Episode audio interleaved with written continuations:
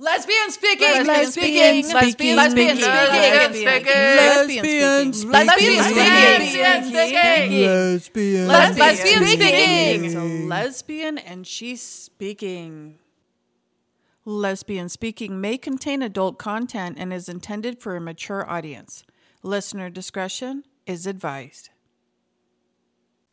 Welcome to this episode of Lesbian Speaking. Before I get to the actual episode, I do want to ask for your help.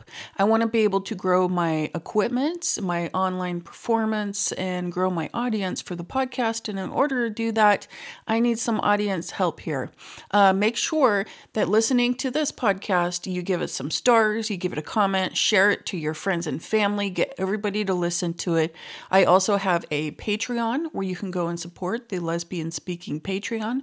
Have set up a Venmo if you do not want to become a Patreon subscriber where you can go and help out there. And I have also launched a merch line. That's right. Very short, simple, sweet, to the point merchandise that you can buy for lesbian speaking. Support the podcast, get me rolling. I want to make sure I get more episodes out and I want to do it right and do it good for you guys. Uh, you'll see all of the links to this in this episode's bio. Uh, so, yeah, make sure to check it out. Give me some support. Thank you. And now on to the episode. Welcome to this episode of Lesbian Speaking. Today I am sitting down with my good friend Sharon, who I met on TikTok. Hello, Sharon. Hi. Hi. Thank you for joining me today. Coming, Thanks for having me. coming to share your very interesting story. Um, first, I want to let folks know before we get all into that. What is your TikTok handle? It is Sharon, please. It's Sharon dot please. There's a period in there. Sharon dot Sharon, please, please. was taken. So Oh, Sharon okay. dot please. Well, thank you for being here today and being willing to share your story. A very Yeah. um a very interesting backstory that you have that a lot of folks don't realize.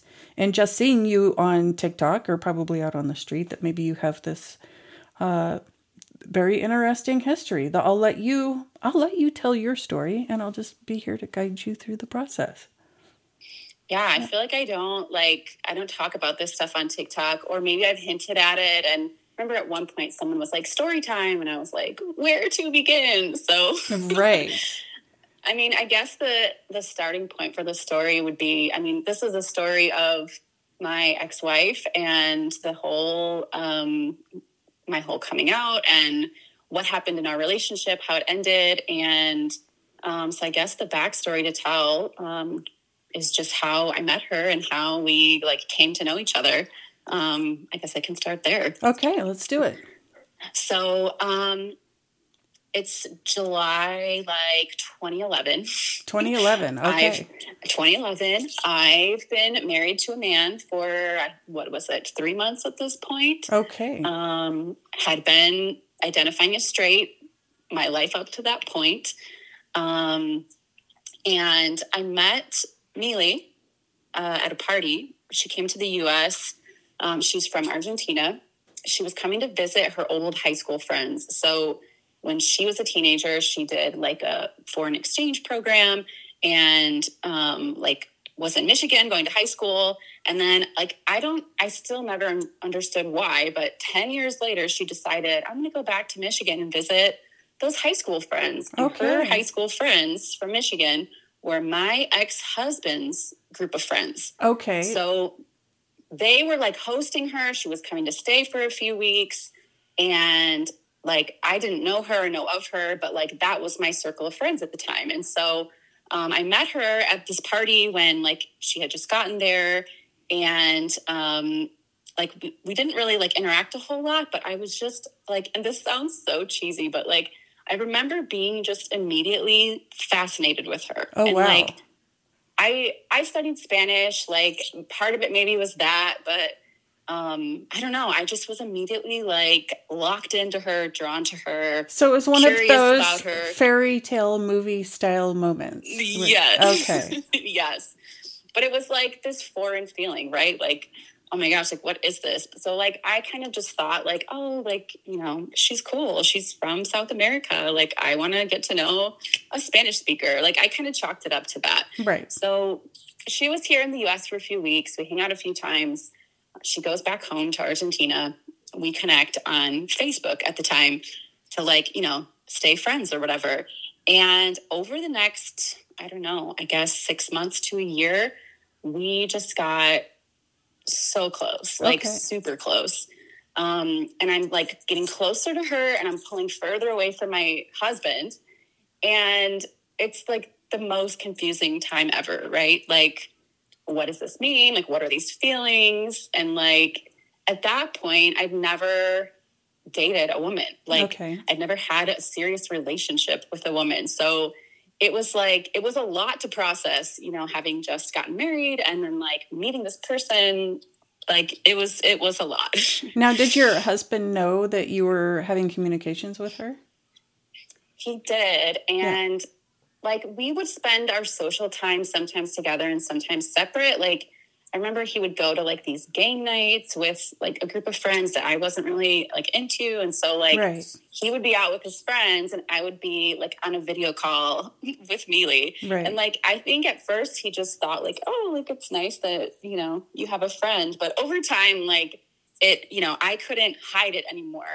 And it, I think it became obvious. So I finally ended up coming out to him. He was one of the first people that I came out to, actually. Oh, wow. Um, bad idea. oh, was it? I mean, to say he didn't take it well, I guess would be a bit of an understatement. Okay. Um, yeah, like I was so nervous. I was I was so just like unsure of myself as a person in general at that time. So it was really hard to even like say those words. And I just kind of blurted out like I think I'm gay.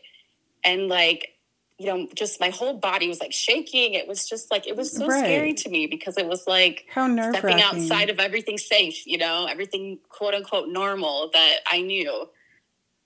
Right. Um, but his reaction was just like very like belittling and like denial, like, no, that couldn't be. Why would you think that? Like, just very dismissive, right? Um, so we kind of like start to distance from each other more.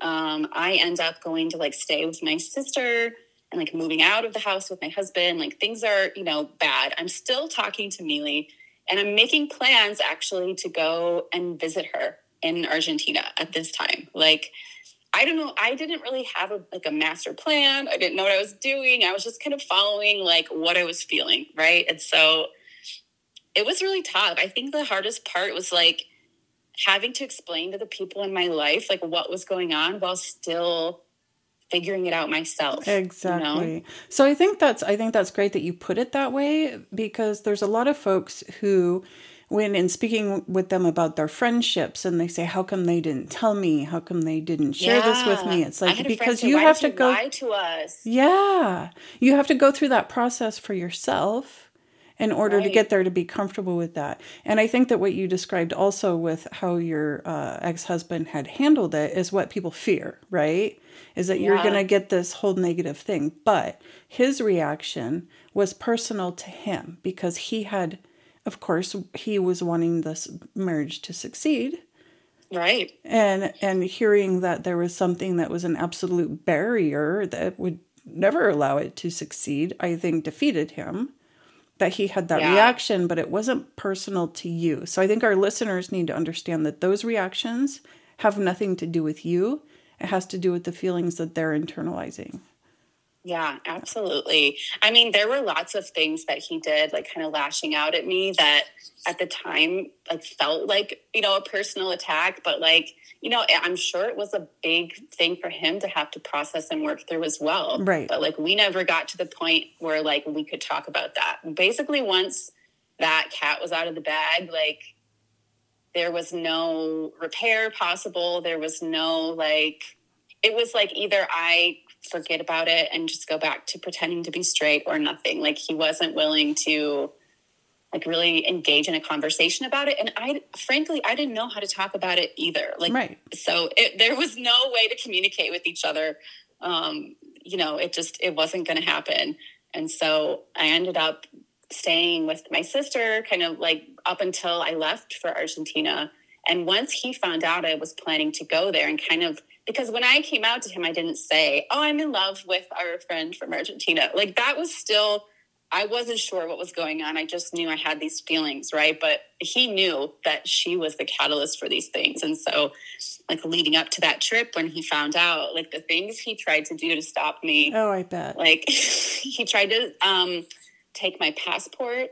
Uh, one day I was at my sister, my sister's house. I got up to go to work. Um, my car was gone. Oh. Like, things like that. What? That, you know, just like, Like, lashing I, I out can in get a cab. because he had no control, you know. He was just looking for any way to control the situation, and there wasn't a way for him to do it, you know.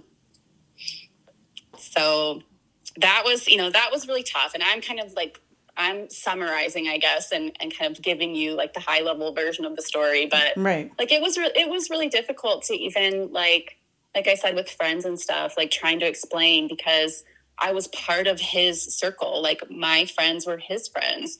And so like it was really difficult for me to even like be honest with people if I wanted to and like have that support. My family definitely was supportive. I remember like talking to my sisters about it and like they were my main like confidants Oh, who I could be more open with. But like with everybody else it was it was a struggle. Yeah, it's great that you have that. And a lot of folks who are uh, coming out in any way, shape, or form do find that you only have probably a couple people that you can lean on, which a couple Yeah. people is plenty.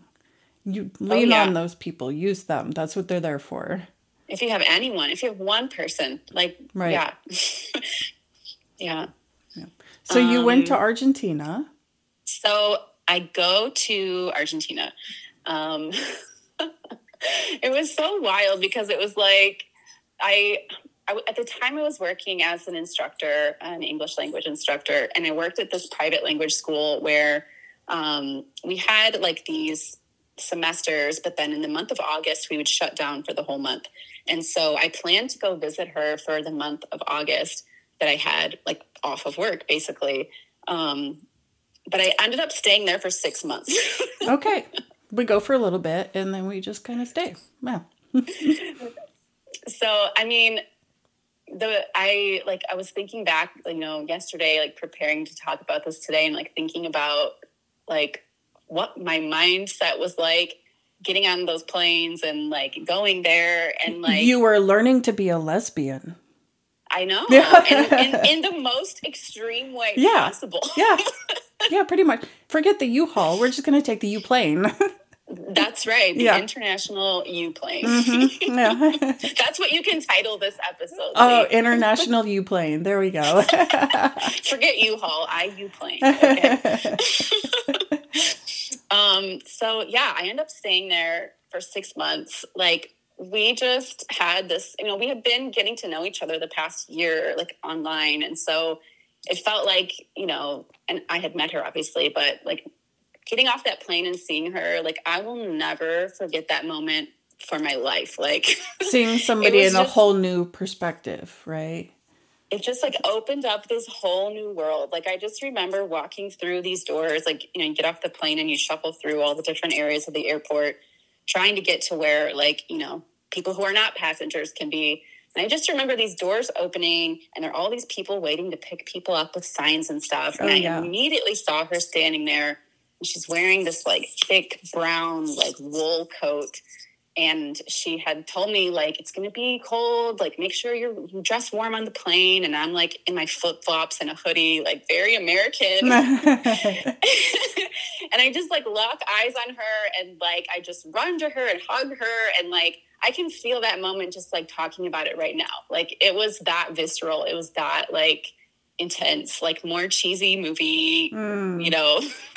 But like that's how it felt. It felt like magic you know? It Right. felt like okay like i'm living life now you know so freeing, so freeing. Yeah. yeah absolutely so i mean from there like we spent six months living in buenos aires where she was living um, and her dream and her life had always been to live in the united states and so we came up with this plan that um, like around christmas time we would come back to well for me come back to the us and she would come with me and we would like start a new life here together um, in michigan where where i'm from Now, what that's does what that what does that take at the time though? Because we're what year was this that you were wanting to bring her back? This was in 2012. 2012. So was there a process for like was this like the 90 day fiance thing? Is that Well, well, at this time, um, she came. I want to say she came on a just on a tourist visa to start, and then when when we got here, she actually she actually enrolled in some classes at the language school that I taught at. She, well, she wasn't my student, but she Okay. enrolled in the school where I taught. So, like, I would be driving to work and have her with me, like, and she'd be going there as a student. all right? Um, so I, I think she was on a, like a student visa for a while, and then um, she ended up getting a job, and they supplied her with a visa. Oh, okay. So- Great. It was like it took a few little Yeah. you know steps to get there, but she ended up getting yeah sponsorship through work. So that that was how she was able to be here when we first came. Nice. Okay. So those of you who are Yeah. wondering how you do it. This Start with the tourist visa, Mm-hmm. work your way up. yeah.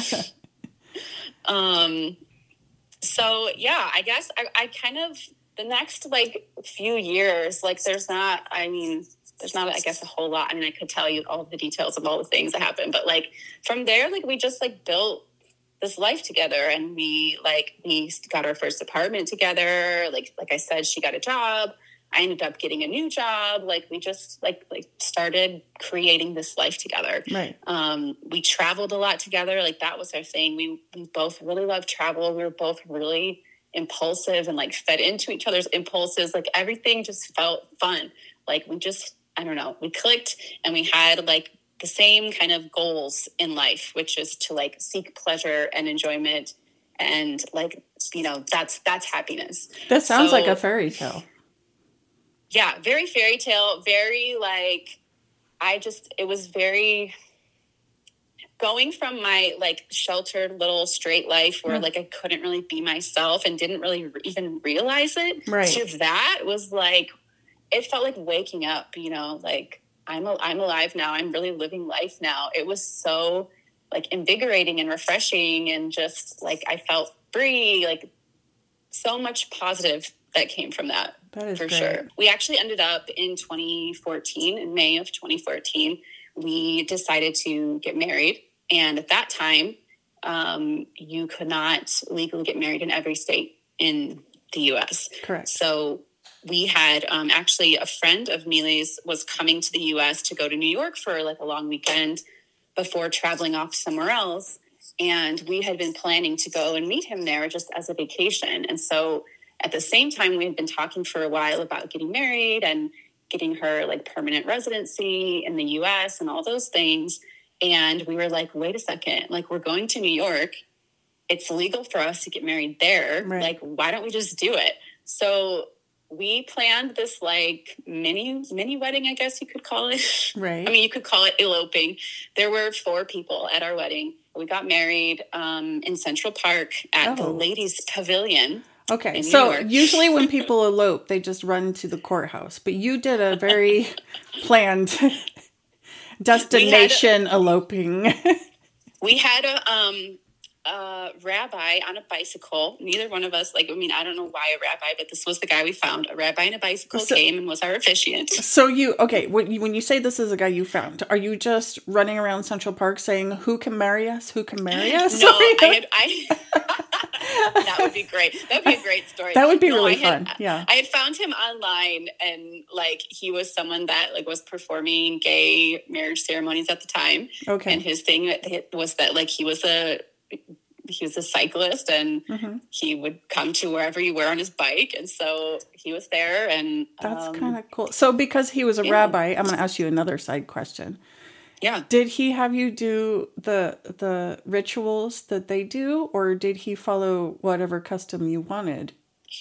He followed whatever custom we wanted. Okay. So we wanted not, like non-denominational, short and sweet, like Okay. no, no kind of real ceremonies, just like let's get it done. Okay. Well, you have to ask Yeah. the question for these folks who are like, I think this rabbi sounds amazing. I want to hire him. So he will do your wedding too. Just saying. Yeah, Yeah. I, I'll have to like look up his info. He was like at the time, I think he was posting on YouTube like videos of like songs he wrote or something. He's a very interesting person. So he probably is still around doing doing the same thing. I, Oh, I sure hope I don't, I don't know. I mean, that he's gonna ride a bike to outdoors. This is like COVID time paradise. Yeah. right. um, so yeah, so that was 2014, and then um, fast forward to 2016. Um, at this point, Mili has like really advanced in her career. She was in IT. She was an IT auditor, Okay. um, which I can't explain a whole lot more than that because it is not my area. It is but, a very detailed. It takes a lot of brain power. Yeah.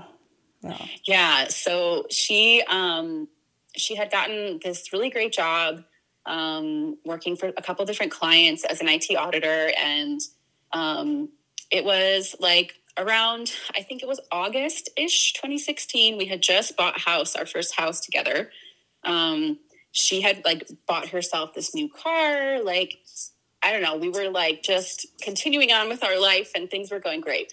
Um so it gets to be November, and if I'm sure you remember what happened in November 2016 in our country. Yeah. A little how, bit. how could yeah. you forget? Yeah. Um, so it's it's the week of the election, right? And so the election happens on Tuesday. It's fucking horrible. We all remember that. Um, and Amelia at that time had been like everything was going really well as far as like you know her getting this job and like performing well in it, but she was starting to like maybe a month or so before that election week she was starting to have some like clashes at work like arguing with some people um, arguing with a woman that was like her boss at the client she worked for like just little things were kind of cropping up like that and you know it was a newer job and i just kind of chalked it up to like well she's just kind of figuring out like how to work with these people i don't know like it seemed And this, these are things that she hadn't done before. So it's yeah, like okay. it just seemed a little like, okay, this isn't like her usual thing, but like, you know, I just chalked it up to being like because of these people she was working with. But the closer it got to the election, people at her work started making comments to her about how an American should have her job and things like that. Mm. And it really started to get to her like right around the time of like election day. She was really starting to feel like that discrimination. Right. Um, and so the election's Tuesday. That Friday, she gets fired from her job. Oh wow. Um, yeah. And it was really unexpected. I mean, I knew she'd been having like those clashes or arguments or like little things happening, but like I didn't see that coming. And I don't think she did either. And that event, like, basically destroyed her and set the stage for all of the terrible things that followed. Oh, no. Not to like turn the story to, you know, the negative side, but like honestly, that was like the catalyst for so many things that followed was that event. And so in my mind, like this story that I'm going to tell you is forever also tied to like that election, like all of that bad shit at once. It was just a very odd timing. yeah, bad time of life. But it is, um, before we get into the rest of this, it is um, an event like this, a very impactful emotional event that does tend to change people and their dynamic and bring out things that they may not have known were affecting them, which is what you'll get into.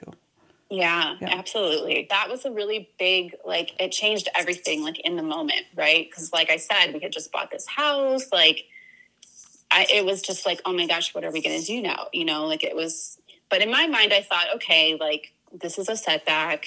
She's been doing so well with her career and everything. Like, she's so smart. Like, she can bounce back from this. Like, it's just, it's just a setback, right? And so, from December 2016 to like, I want to say May, June of the following year, um, Neely didn't get another job. Like, she was depressed. She was like at home all the time. And just like her state of mind just kind of started to decline as far as like her motivation or her like belief that things could get better. Like, right. she was just depressed. Was she um, actively looking for a job or was she just feeling defeated? she she looked for and interviewed for so many jobs Okay. and this and this was where like some of the behaviors started to happen that like looking back now were like big warning signs but at the time i just didn't know what to make of it. Like i didn't understand it but she would go she would interview for job after job and she would even get job offers and every time it would fall apart because of the salary. And so because she had been doing so well in her old job she had this idea that like she needed to be in a like management position which was totally feasible made sense logical. But after being fired from that job like You me had to family start friends somewhere everybody else. around her was trying to tell her like you got to take whatever job in your field you can get and then just work your way back up. Like you might have to do that. Like you can't really negotiate a promotion easily when you've been let go from a job. Like just trying to kind of level with her and tell her like what would be the best way to just be employed again right?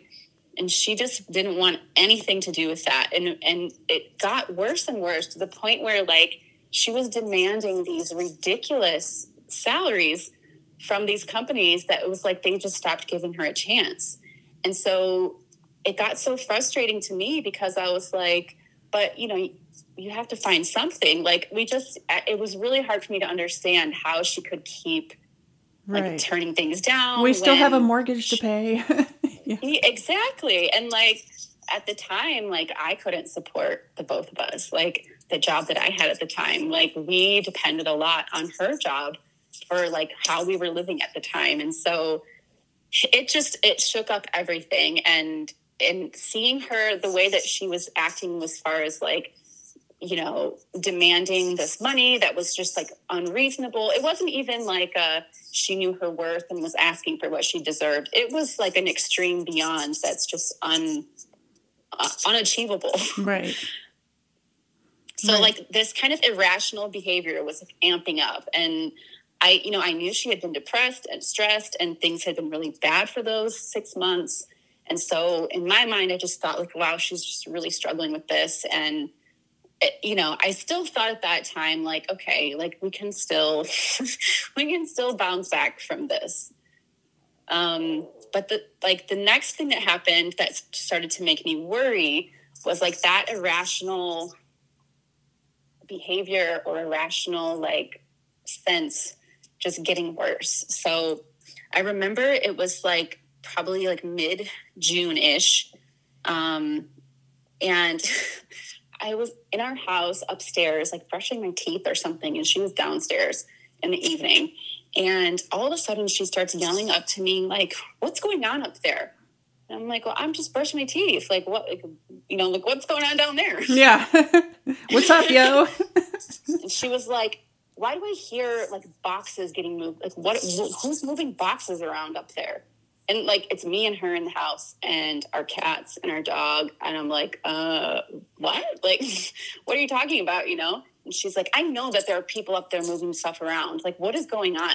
And like, she's serious, hmm. and I'm just floored. Right? I'm like, I, I don't, I don't know what you're talking. Like, there's no one here. Come look and she wouldn't come look and she was like kind of mad at me for the rest of the night and i was just dumbfounded like what like what Right. there was no one there so that was the first like okay like this kind of weird thing with like salary and whatnot has crossed over into something worse like Right. something is really wrong right so in the next few days she acknowledged also that something was wrong. She was feeling just really anxious. She was feeling kind of paranoid. And you know she had had like a history of some mental health issues. Like she was on medication for depression.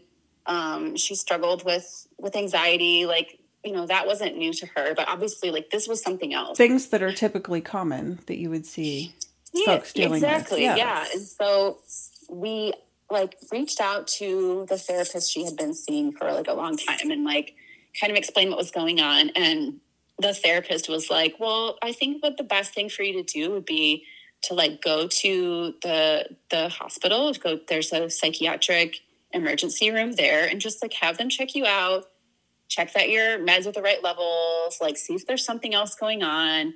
And so we were like okay if that's you know if that's what she's telling us to do then that's what we should do so Neely voluntarily at that suggestion was like okay like let's do that. Let's go to this psychiatric er so that was my first experience like being in a psychiatric like unit or like waiting room environment. And like i mean i'll just be honest like it scared me. Like walking in there and seeing the people who were waiting and like how they were suffering and how they were like not in touch with reality Mm. i was just like Neely doesn't belong here. Like this is this is too much. Like she's not like she's not like this you know? Like Right. that was my first reaction. Um we're there forever. And once you check in at a place like that they don't let you leave you know?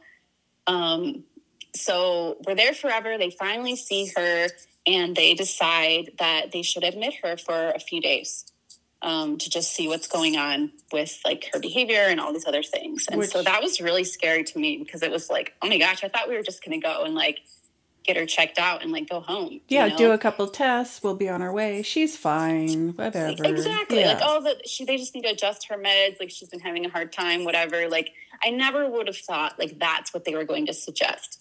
So that was that was hard. Um, so they told me, you know, maybe three or four days, whatever. So then I go home, and she stays there, and that's hard. Um, so the next day, I, I think it must have been the next day. I go to see her. Like they have visiting hours. Um, I, I go to see her and see how she's doing. Um, and it started out okay. Like I remember like checking in and you have to give all your stuff to like the nurse or whoever's at the, you know, little check-in station for visitors. And then the the nurse said to me something like, well, she's in her room right now and she's picking out like the meals that she wants for the week. Like maybe that's an activity you could help her with and that might be nice. And I was like, for, okay. the, for the week. Were you knowing that this was going to be for the next week after that? I, I guess I mean maybe she didn't say for the week or just for the next few For the days next few days, something okay. to that effect. Okay. For, for for her stay, I suppose. Okay. Um, so I go into Millie's room and like she's sitting there in the bed and she has like a roommate who's like there just doing her own thing. Um, and I'm just like, oh my gosh, like how you doing? And she just looks kind of tired and out of it, but like she seems okay. And so we're looking at this like little menu thing and we're just like, you know, I'm feeling kind of sad, like, oh, she has to like be here and like this is what she's eating. Like, I don't know, it just felt weird, right? Like just felt strange Yeah. and like out of out of nowhere like she goes from being like Mealy talking to me like normal to like someone else. And all of a sudden she like looks me in the eyes and she's like what the fuck are you doing here?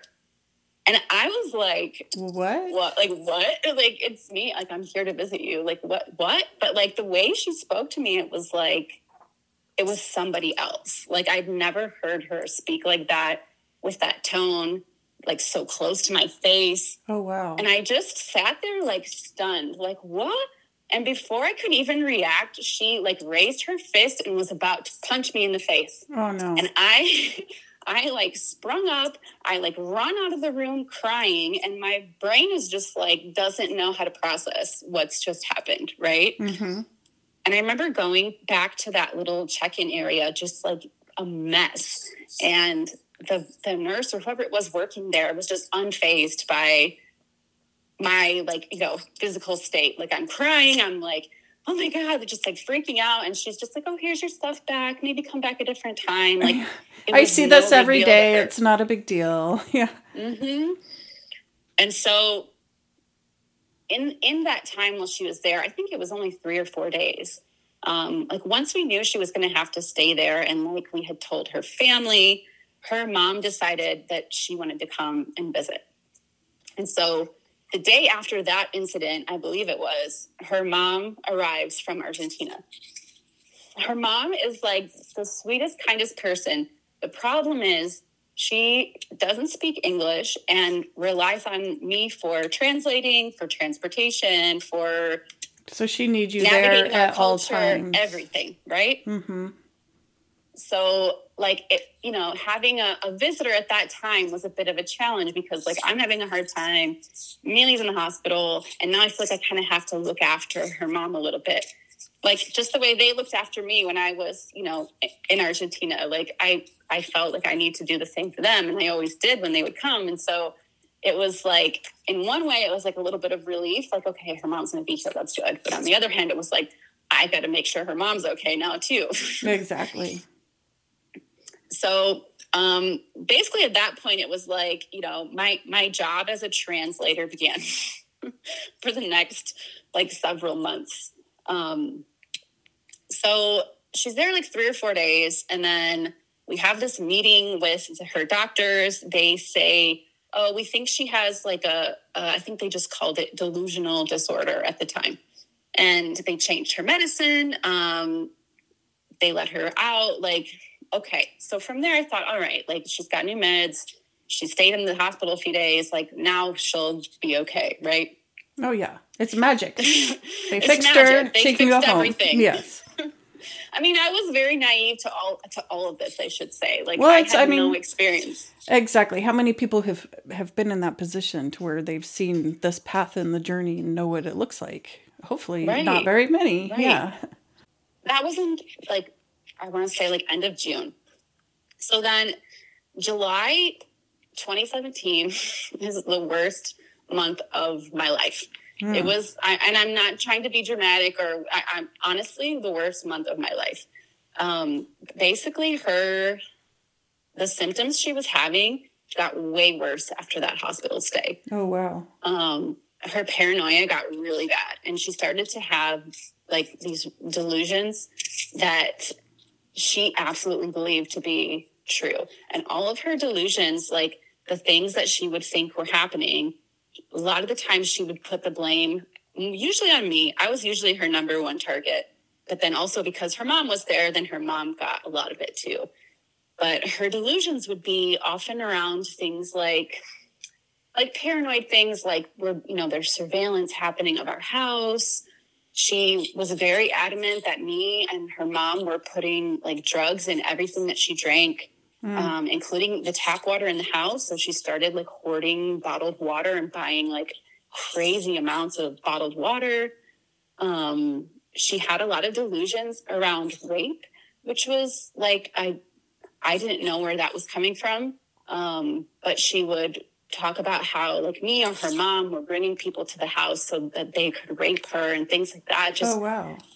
I mean, things that were absolutely had no basis in reality, but she believed them so like deeply. Like you couldn't convince her that it wasn't real. And if you tried to convince her it wasn't real, then she got angry. and You were a aggressive. part of it then if you were trying to tell her it wasn't right. Exactly. And I remember one night, I mean, so her aggression started getting towards like threats of violence. And she would talk about, you know, that she was going to kill me or kill her mom or punch us or throw us down the stairs, like you name it. And this is coming from, you know, my wife who was like a big animal lover, like a sweetheart, just a generous, kind hearted person. Like it was like night and day Mm-hmm. to hear those things like come out of her mouth. Um, and I remember one night, it was like really late. She was sleeping, and her mom and I were like cleaning up after dinner or something. And we decided that we needed to gather up all the knives in the house and hide them. Um, we put them all in this like brown paper bag. We wrapped it up and we like put it in a box up in the garage because we were afraid. We were afraid of what she was capable of because of the way that she had been acting. Right. And like that was that was scary. And that was like I was completely unprepared to handle any of that. And so like the, that was like the environment that we're living in. And like the, around the time that we hid the knives was when like her threats of violence like were really becoming more frequent, I guess. Do you think And that so- it was hiding the knives and that maybe she saw that you were hiding the knives that it was she felt that she didn't have a way to protect herself and became more violent or was that completely unrelated? I mean, it could be. I don't know. She never mentioned the knives, but I mean, I'm sure she noticed. Like, Right. there were no sharp knives left in the kitchen. Um, but like any any little thing, like she would turn it on and say we had done something. Like she would ha- she started having like some short term memory loss. Like she would misplace like her pack of cigarettes, her phone, and then blame us for hiding it. And then she'd find it and like you know, we try to say like, oh, remember you set it down or whatever. And like, there was no, you couldn't reason with her. And just like you said, if you try to, then she'd flip it onto you and be like, well, you did this. And why would you do that? And Right. don't touch my stuff. And just really defensive, really aggressive about things. So her mom and I like just really don't know what to do. I think she was still seeing her like therapist and psychiatrist at this point, but like this was only like a week or so after she was out of the hospital.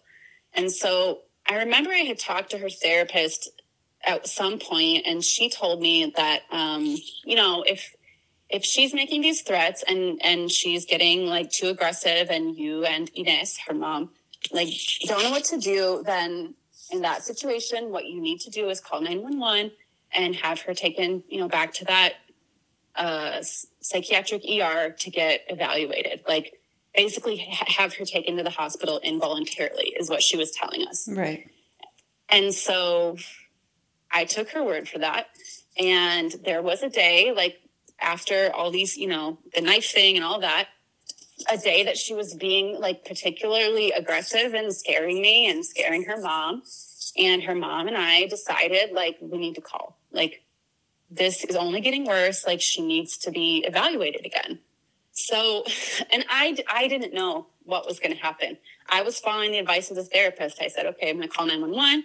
They'll probably bring an ambulance here, take her back to that, that psych unit. Like, Right. that's what I thought was going to happen. Exactly. That's not what happens.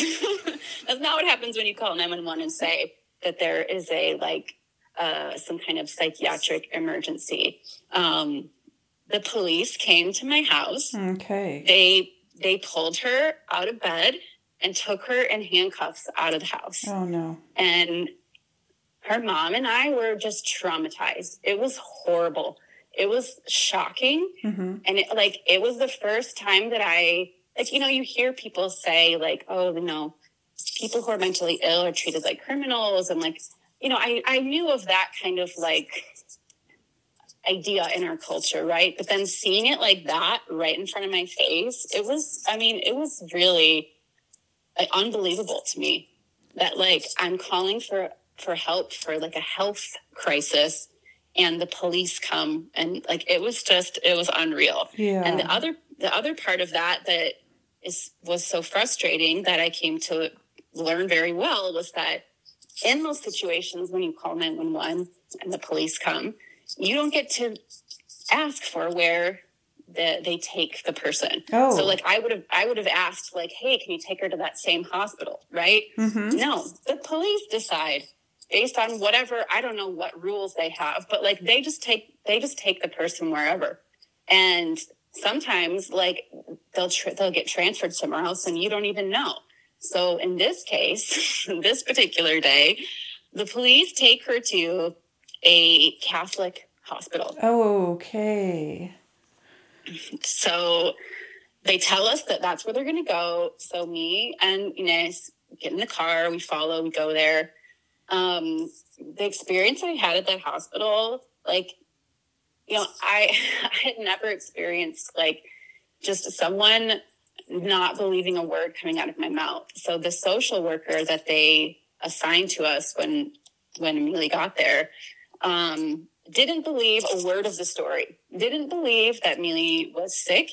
Didn't believe that uh, you know what we were describing about her behavior and how like she wasn't like this, and now she's having these problems, and now she's behaving this way, and we don't know what to do. She said to me, the social worker said to me, you know, you really shouldn't call 911 over a silly family fight. Oh my. Okay. Thank you. And so, like, I, at this point, I don't know what to do because, like, we've gone through all of this to try to get her this help. And, like, this woman's not believing us. And so I'm, like, texting my mom, and my mom is, like, texting my uncle, who is a psychiatrist. So my mom, my uncle come to the hospital. They're trying to reason with, like, the people there. And finally, the reason that they finally listen and, like, acknowledge that, like, Neely's behavior was out of hand but that only happened when we were in the room with Neely. I was in the room with her and her mom, and Neely was like arguing with us about like you know I shouldn't be here and this and that, and she tried to she tried to punch me. She tried to swing on me again, And when the people working in the hospital that we were with saw that, that's when they finally like started to listen to what we had to say. And maybe they still didn't even believe what we had to say, but that's when I think they realized maybe there was a problem. Or maybe um, they then, because of domestic violence, had to follow procedures at that point. Right, yeah. right. But anything we had said prior to that was like dismissed. So from there, they finally let us like fill out. So when someone is being admitted that, it's not voluntary, if you're the person saying, I think they should involuntarily be admitted, um, you have to fill out this petition where you explain like who you are, your relation to them, and why you think, you know. Meanwhile, I'm having to translate all of this for Ines into Spanish. So like it was just, you know, there was a lot happening. The the hospital was not helpful. It wasn't the place we needed to be at um, the social worker, you know, saw us as this gay couple, these people who didn't speak English, and she just, I don't know what assumptions she made about us, but she was not there to help us. And you were not in the state where you were married. Right. So they didn't recognize legally your marriage, correct?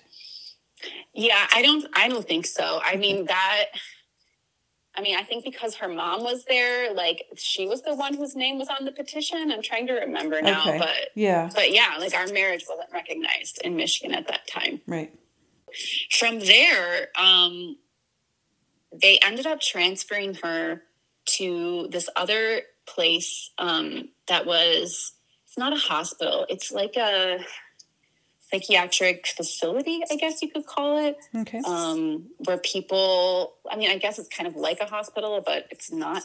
Um, but it's a place where like people are staying for like a week or more at a time for treatment and like therapy sessions and that sort of thing. So, and again, we don't get to choose or have a say in this. I actually, they didn't actually even call me to tell me where they were taking her. I called that Catholic hospital like the next morning to check on her and they were like oh she's been transferred I'm like but where oh my okay so anyways so they take her to this um this psychiatric place um and that place was just I don't know. In my from my point of view, nothing that they did helped her. It only made her it only made things worse for her. And they were very difficult to communicate with. So she was there maybe for like a week that time, I think. And at that point, the doctors there diagnosed her as having schizoaffective disorder, which, if your listeners don't know, is um, it's kind of a combination of schizophrenia and bipolar. So it's like schizophrenia plus a mood disorder of some kind. Right. Um, it, it can't be cured. It can be treated with medication and therapy. Um, but it's you know it's it's a basically like a form of schizophrenia. So they they give her that diagnosis, and that like that was the only that was the only helpful thing I think that they did. Um, it was really frustrating because it was impossible for me to get a hold of anyone that was directly caring for her at that facility. So like I would always be playing phone tag. They would assign a social worker, and I have to leave a voicemail. Um, I later found out some of the details that like like Mealy ended up telling us. Like they she was a vegetarian. They were serving her meat at mm. every meal and told her, "Oh, everyone gets the same food. Sorry." Like okay. they they had a meeting with her to talk about the cost of her stay which like i got that made me really frustrated and upset like she's ill part of her stress was related to like you know job loss and finances and you're going to have a conversation with her about like the bill she's going to have to pay when she gets out like just the way they handled things it didn't make sense to me right. um so I, I found out also that she ended up getting into a lot of arguments with the staff there um, and she got into some kind of like altercation with another patient there where she like ended up like punching a clock off the wall and like throwing this girl up against a wall. Mm. Um, I don't know. I I also didn't always know what to believe when the story was coming from Mealy at this point, but um, yeah, because if was she ha- was telling the story, then she could have been saying something that didn't actually happen, but in her mind it happened, right? Exactly, okay. exactly. So it was like I don't know, but she would talk about Neely would talk about that incident a lot. And then later, as time went on, she would like that. I think she got some sort of like high or like power out of doing that, out of like throwing this other patient around. And so she would make that threat all the time after that, that she would do that to me or her mom or whoever. Mm. Um, so during during the time that she's staying there, um, she was there like a week. Uh, her aunt, who's kind of like another parent to her, and one of her sisters decide they want to come and like be part of this team with me and Ines to try to help her. Right. Um, so they fly in. So now I have three of my in-laws there um, that need my help for transportation, translation, etc. Um, so again, it's like I have their support and I, I needed their support, but at the same time, it was like an extra bit of drain and strain on me. Um, so they come to stay with us. Uh, Neely ends up getting discharged, but when she gets discharged, she decides that I cannot be at our house anymore. Oh wow. So like I I am like the center of all her delusions, all of these things that she like is paranoid about. She's kind of pinning it all as being caused by me. So Which is decides, also it seems kind of to be understandable because her mental health changed during your marriage by timing yeah. wise but when your mental health is declining you're not going to see that this is completely unrelated you're going to see that everything right. in your life has a cause and effect which is not the case and i and i was the closest like i was the one always there closest to her so exactly. it made sense that like she would pin it on me even though it didn't make actual sense you know yeah right. so her her other family members come to stay. She gets discharged again um, from from this institution, um, and just like the first hospital stay, like she got out of that first hospital and she was worse. She gets out of this whole experience and she's worse. Like the things that I mentioned before about the paranoia, the delusions, all of that is just amped up. But now there's like new things that start happening. Like one of the things she started doing was talking to herself for like 30 minutes to an hour. And like you couldn't you couldn't like stop her, interact with her. She would just get into this like mode and like talk to herself. She was constantly like blasting music everywhere, um, like really loud, um, not eating, not sleeping, not showering um, convinced we were all drugging her. All those things were still happening, and like again, just getting worse. Um, and so she she hadn't wanted me to be at the house at all. And so I started staying kind of like on and off with my sister at the time, who we lived in the same city at the time. So like she was five minutes away. So like I started spending more time over there. Um, Neely's family was at our house with her. Like we're just trying to figure it out like day to day at that time. Um, and so um, I wasn't there at the time, but I find out that like Neely started like demanding that her aunt like give her like she asked her aunt to give her all of her credit cards and all the money that she had in her wallet. And of course her aunt was like, no. um, so when her aunt said no, Neely decided to call the police on her family. Oh, okay. Um, I don't know what, I don't know why. um, she, I guess, told them all they needed to get out of the house. Um, so they contact me and I go over there and she, her poor family, her mom, her aunt, her sister are on the side of the road with their suitcases. Oh no. outside of the house. And they're just, they just look defeated and scared and sad and i'm just like oh my gosh like it was unbelievable like that you know she would literally send her family out on the street that are you know miles and miles and miles a continent away from home. It was just unbelievable.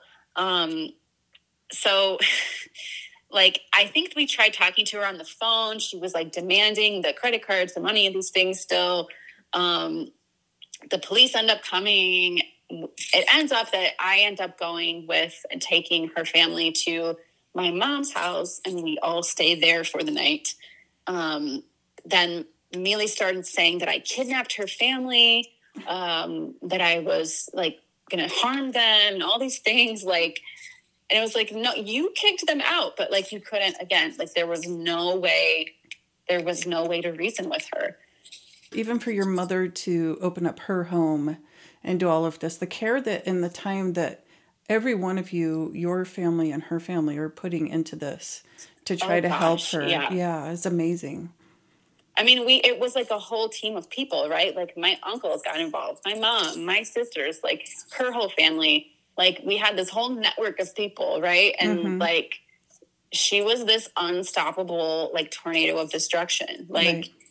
anything in her path was just like demolished. Like no one could control her, no one could like really connect with her or reach her. And to me, that was like the hardest part was like, I couldn't, like, she wasn't there. Like, she was, her, the real her was like fading away. And this new monster of a person that had taken over was all that was left. Right. And so it was like, you couldn't even, like, I tried so many times to, like, show her like an old photo. Like, I remember showing her a photo from that that airport moment that I told you about. I like I sent her a photo of like that moment in the airport, and I was like, "Doesn't this does this mean anything to you? Like, do you remember this? Like, and just nothing. It was she like didn't even remember talking to someone this. else. Wow.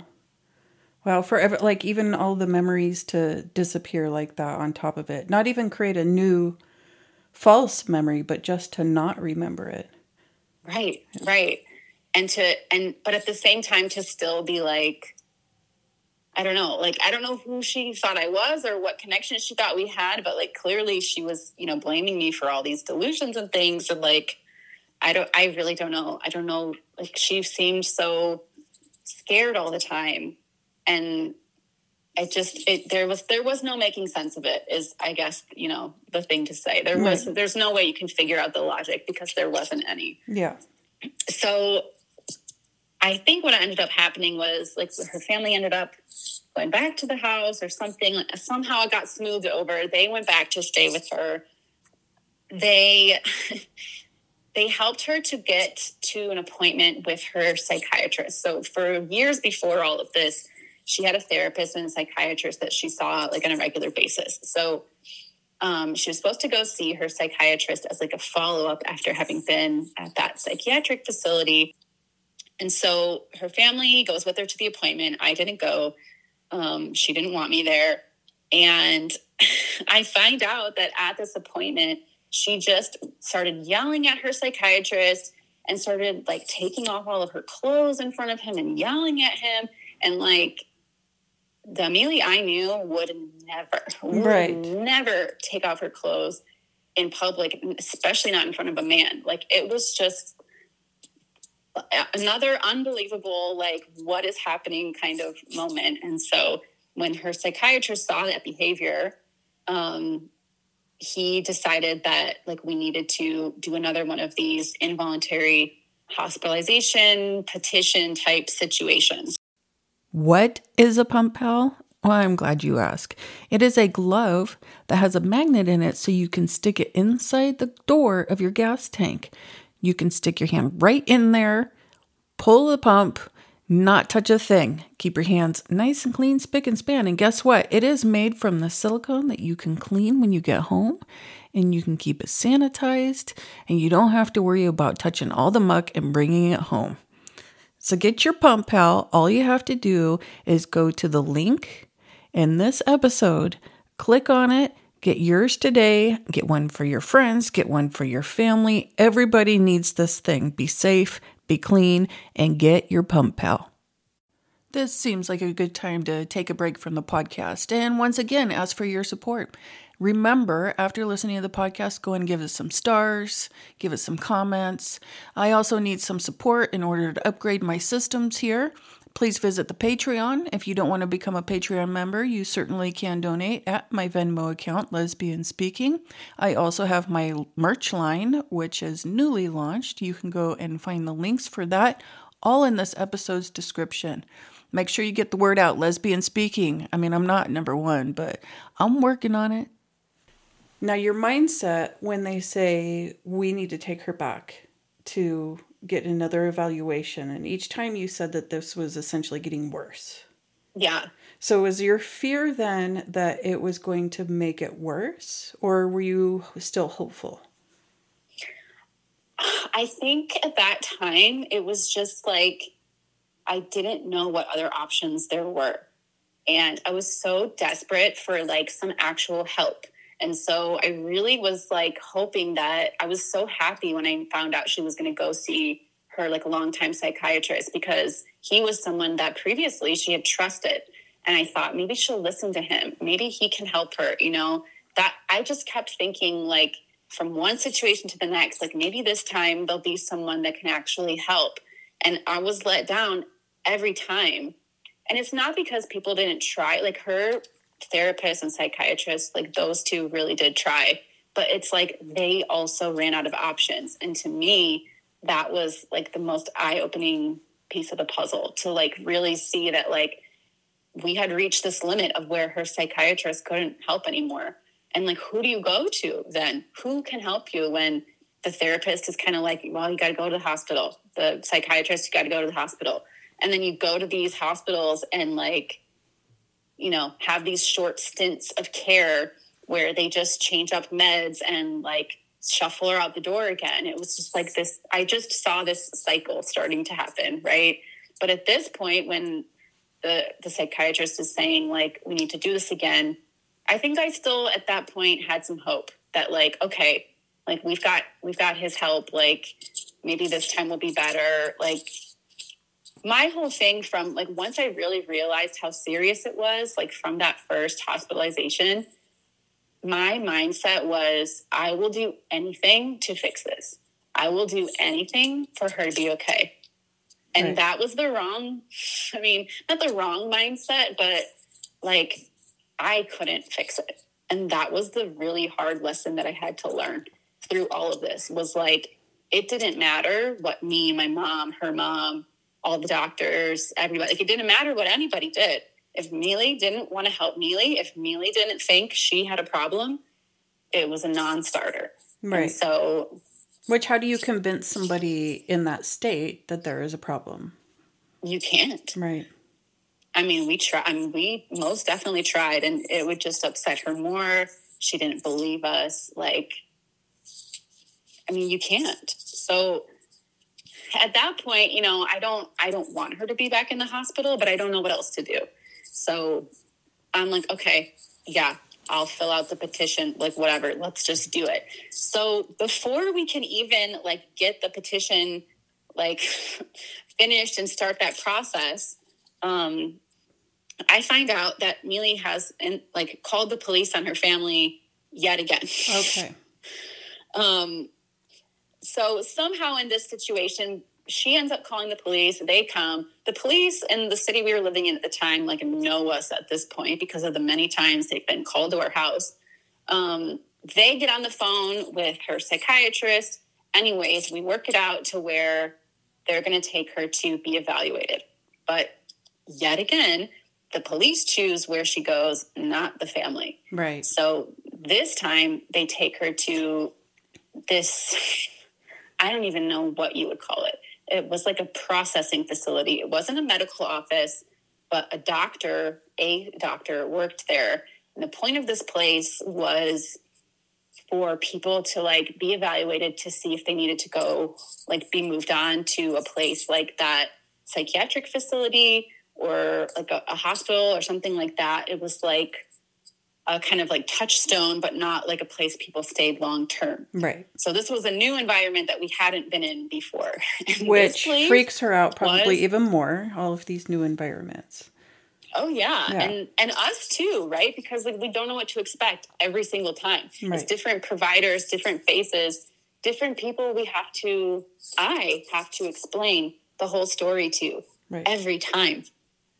In this place, I I I. I like I remember like telling my sister what happened this on this night at this place, and she was like, "Like you couldn't make this up if you tried. Like the, this place was a literal nightmare, Lee. Like."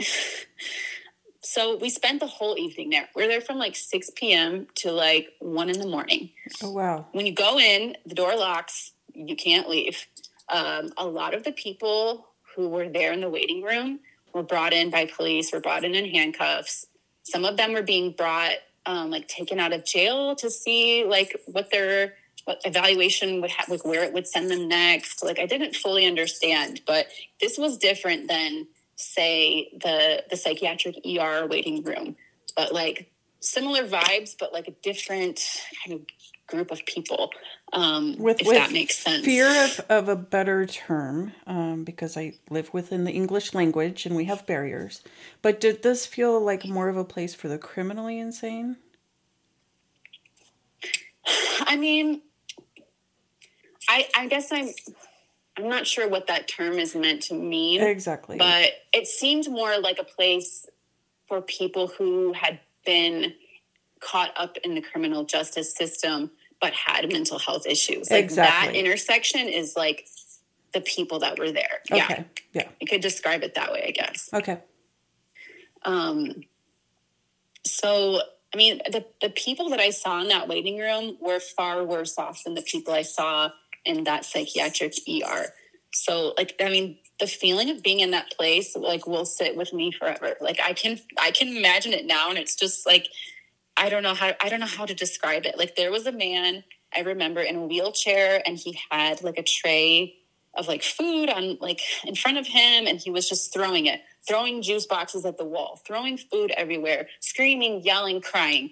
And like no one's attending to him the, the people working at like the reception desk are like really young guys, maybe like 20 years old. They're on their phones, like they're not paying attention. Mm. Um, there, there was this other woman who got brought in from jail, and she just like is endlessly talking about stories about like abuse she experienced in jail and like all these other things. Like it was just a very tense, intense environment. Um, and so all of a sudden we're there for a few hours like waiting for Mealy's turn to be evaluated and um, Mealy's just sitting with us in the waiting room and she's like super anxious and she's experiencing that environment as well. And all of a sudden the power goes out. Oh no. And i was like oh my god like this is out of a nightmare. And it's like dead silent. All of a sudden everybody's kind of just like whoa what happened? And there was this guy like sitting a few chairs over from us and he starts singing all my exes live in texas at the top of his lungs. No. And i like looked at Mealy's sister juliana and we were both just like this isn't real life right now. All of this i can picture it completely happening in my head and you thinking this is completely surreal. Completely. yeah and like I said, in this place, when you come in, the door locks and like you can't leave. And like police were bringing people in and out, like very controlled, right? But the power went out, which meant the door was open. So what happens? Everybody in the waiting room decides they're going to go outside. Mm. The guys, the guys at the front desk are just like, whatever. Don't do anything about it. And so I'm just like, okay, like I think we went outside for a minute just to like see what was going on. End up coming back inside I don't I don't remember exactly how that part played out, but finally it, the power is still out, but they finally call Neely's name to be evaluated after so many hours. So we go in the dark back to this little like office to see the the person that's going to evaluate her. And I guess there was like uh the doctor and then like some sort of assistant or like I don't know, I don't know what their titles were in this place um, they were not professional by any means. Oh, no. So the first person we talked to, like, just doesn't really believe our story, doesn't really take us seriously. Um, Mealy starts getting really antsy and like yelling and screaming and getting aggressive. And they ask her if she wants to go lay down in one of like the beds they have in the back, and she says yes. So she she removes herself from the situation. She goes to lay down. They send us back to the waiting room, and they're like, "Okay, when the doctor is ready to see her, like we'll let you know. Um, so it gets to be like one in the morning. They tell us that like Mealy's sleeping, that it's going to still be a wait, and that if we want to leave and come back, we can. And so at this point, like me and her family are just exhausted. So oh, we're like, okay, yeah, like we don't want to leave her in this place, but like we don't have any other options. It's either like we continue waiting or like we go home and come back. So and what is those sitting to, there and waiting going to accomplish? You know, yeah, exactly. And yeah. like we'd been through enough. We were like, okay, let's try to go get some sleep. So um, we go sleep for a few hours. I call the place and I find out that they transfer her to that same psychiatric facility again that she was at the last time. Um, so they have her admitted there. Um, side note, at some point, I remember Amelia telling us that after we left that night, that one of the workers there like shoved her to the floor and was like, you know, being aggressive with her. And okay. we didn't like, again, we were like, well, did that really happen? Or is this one of her like delusions? And we didn't know, right? Years later, like in the, I don't know, maybe like two years ago, I, my sister sends me this like news story about how that particular processing facility had like a history of abusing people who came through there. Oh no. So so I think what she said was true. I tried filing so many complaints against that place even at the time before even knowing if that was true that like went nowhere. And again, like we we did not choose to go to that place. We had to. Right. Because that's where the police decided she needed to go. Right. But anyways, so um this time she's at the the psychiatric facility for like I think maybe two weeks. It was a longer time this time. Um, and by this point, like her family and I are just like really, we're like exhausted, right? And her aunt and her sister end up having to go back to Argentina. Like they had been here for a few weeks, like they needed to go back. So it's just me and her mom again. Um, and so I remember like we would try to go visit her, and sometimes she wouldn't see us, and sometimes she would. And it was like we never knew what to expect. Um, again, like with this stay, her behavior didn't really seem to be changing. Um, so it's getting closer to the time where like they're gonna they're talking about releasing her from there, and so her mom and I are getting anxious because honestly, at this point, like when Mealy was in the hospital, it was like our chance to breathe. And that mm-hmm. sounds cruel, but like it, it's true. Like at that time, it was like that was our relief from okay. the intensity of it all. And I, I, I get that you say it sounds cruel. And uh, for those of you who are listening who may be going through something similar as this, it's important to take care of your own body and mental health oh, while oh gosh, taking yeah. care of others, right? And if you don't have those, breaks, it, then you're gonna drive yourself crazy too. And it's uh, it's just exhausting to care for another human to, and everything that Sharon is describing here. Yeah. To have the family members over and while dealing with your own work life and trying to have your own social life on top of it because you need those outlets. It's very important. So don't feel like it's something that you're being greedy with your time or that you're being unkind to somebody else because it's it's necessary so you can keep oh, supporting. Oh, absolutely. Yeah. That was really hard for me to grapple with too. Like I I had been going to therapy myself at the time and like I didn't realize how much I was neglecting myself throughout all of this. Like I mean, as time went on with all of this, like I during those 2 weeks, for example, like this particular stay at the psychiatric facility, um, it was like my sister was getting married, and I remember the dress that I had bought to wear to her wedding didn't fit me anymore because I had lost so much weight from all of the stress. Like I think I had lost like 30 pounds, oh, which wow. if you've seen me is a lot. She's pretty tiny, guys. So yeah, it yeah. was a like it was a lot. Like my health was being damaged.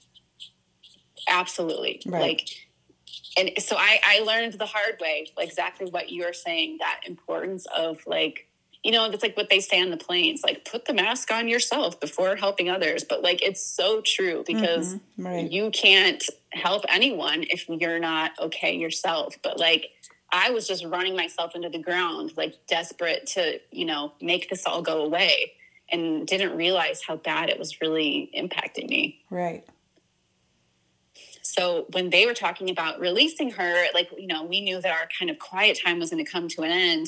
that breathing room. Um, and so we were, you know, we were just getting really anxious about it. And so I asked the people at this facility, like, can we have a meeting with you? Like, can we like talk about this? Because, you know, this is the third time within less than two months that she's being hospitalized. And like every time it's just, we're not in any better position. Um, so I asked if we could have a meeting. They told me no, a meeting wasn't possible. They tried to blame it on language barrier concerns because Oh. of Mealy and her mom. And I was like, um, excuse me, like, I'm here. I can translate. I speak English. Like, that's not an issue for us. Um, but they wouldn't meet with us. They told me that we could write down our concerns um, in a letter and that the social worker and the doctor could, you know, review that. Oh. Okay. So- we, me and, and Ines, and I think we ended up consulting like other members of the families too. We put together this document with all of our concerns, the whole timeline of everything that you know I've been talking about this whole time, um, and basically just beg them to please come up with to help us work with her to, on a plan to like figure something out, like begging them to help us in any way, right? Um, they tell me I can't email them the letter. Um, I have to bring it in person. So Oh, we okay. get the letter to them. Right. like this is ridiculous. Like, Yeah. This is ridiculous, right? Like, Wait, do we have another hoop? 2016. Can we find another hoop for them? We need more jumping, guys. Where's another hoop? So, like, we give them the letter. A day goes by. I've heard nothing from them. So I'm calling repeatedly, leaving them messages. Like I said before, it was really hard to like get a hold of anyone and have anything meaningful like happen. Um, I never got to speak to her doctor there ever. I finally hear from the social worker. Um, I find out that neither she or the doctor read the letter. Uh, she made some comment about it being quite long. It was two pages. Um, and she tells me all about their plan to discharge Mealy despite everything that we were basically begging them to do in the other direction. Um, at this point, I'm like desperate. I'm writing all these emails to her psychiatrist, her therapist, anybody I could think of. Like, nobody has any other suggestions, ideas, nothing. Like, there's nothing anyone can do. Right. So Mealy, Mealy gets discharged. Uh, again, she decides she doesn't want me at the house. Um, I go stay with my sister again. Within a couple of days of her being um, discharged, I get a phone call from her sisters who are in Argentina. Um, and they're like frantic. And they're like, they said they just talked to their mom and that something happened at the house with Ines and Mili, um, that Mili had attacked Ines and like hit her or like punched her or something like that. And they're begging me to call the police. like, please, like, we don't want our mom left alone with her. We're scared. Like, please call the police. Please have Mili taken back to the hospital. Please do something Right. so i i did it and not thinking that if i call 911 and say that she has attacked someone and that i want her to be evaluated you know for her mental health that all they're going to hear is she attacked someone right? Right. but i don't i don't know i don't i'm naive to this at the time so i call 911 of course the police come i go back over to what was my house um, and the cops tell me that they're taking Neely uh, to jail, not to be evaluated anywhere, not to a hospital, to a processing facility, none of those places. They're taking her to jail for domestic violence. Okay.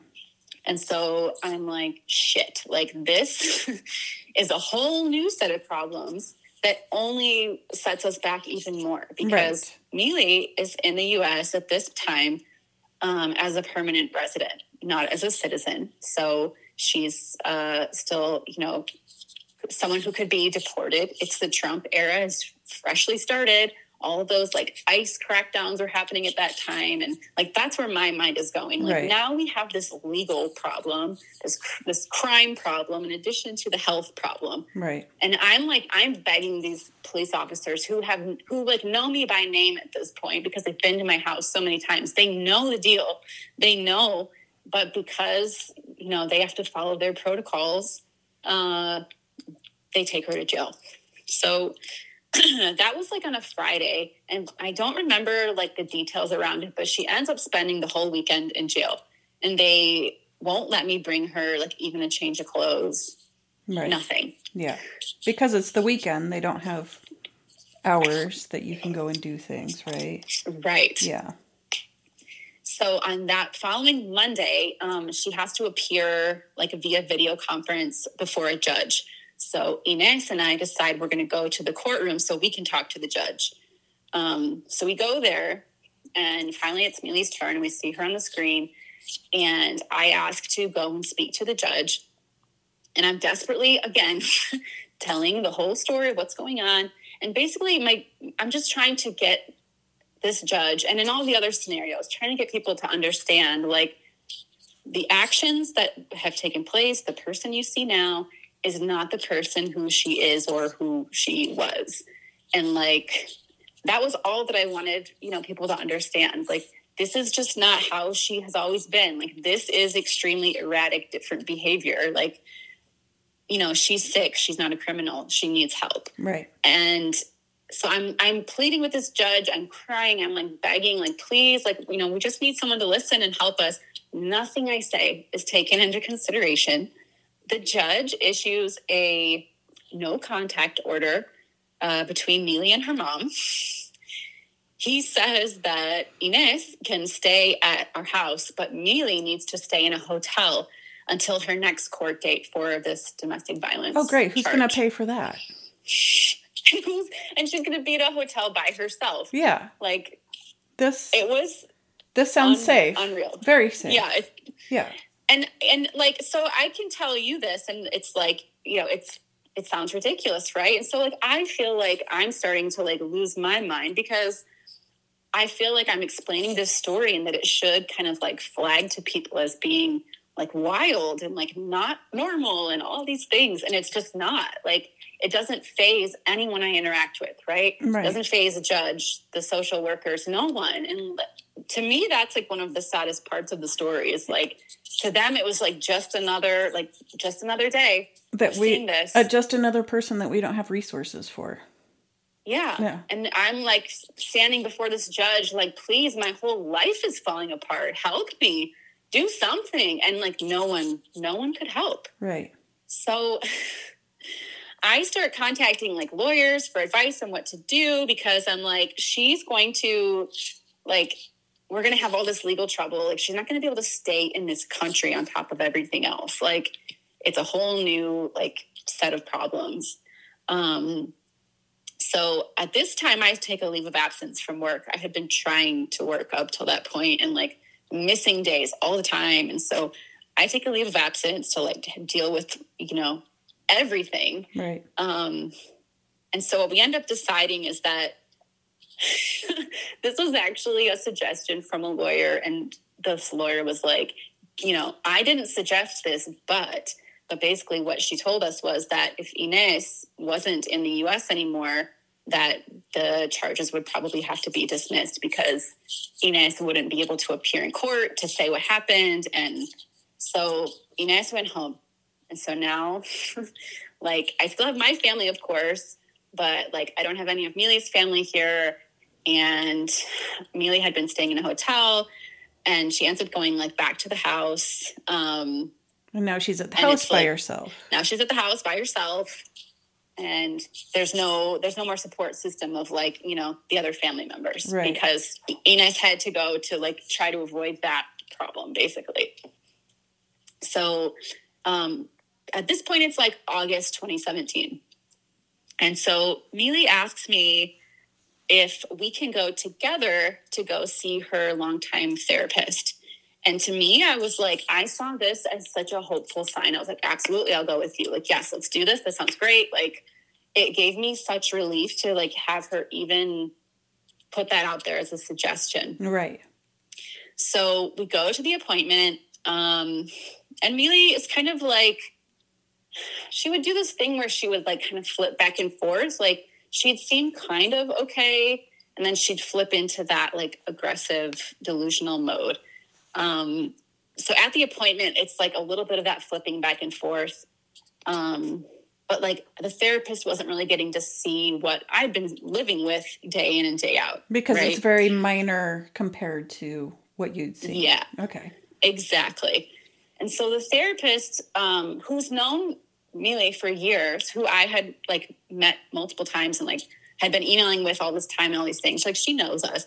Um, she suggested that we try like remaining separated, like living separately, but that we take turns having like quote unquote custody of our dog, Luna.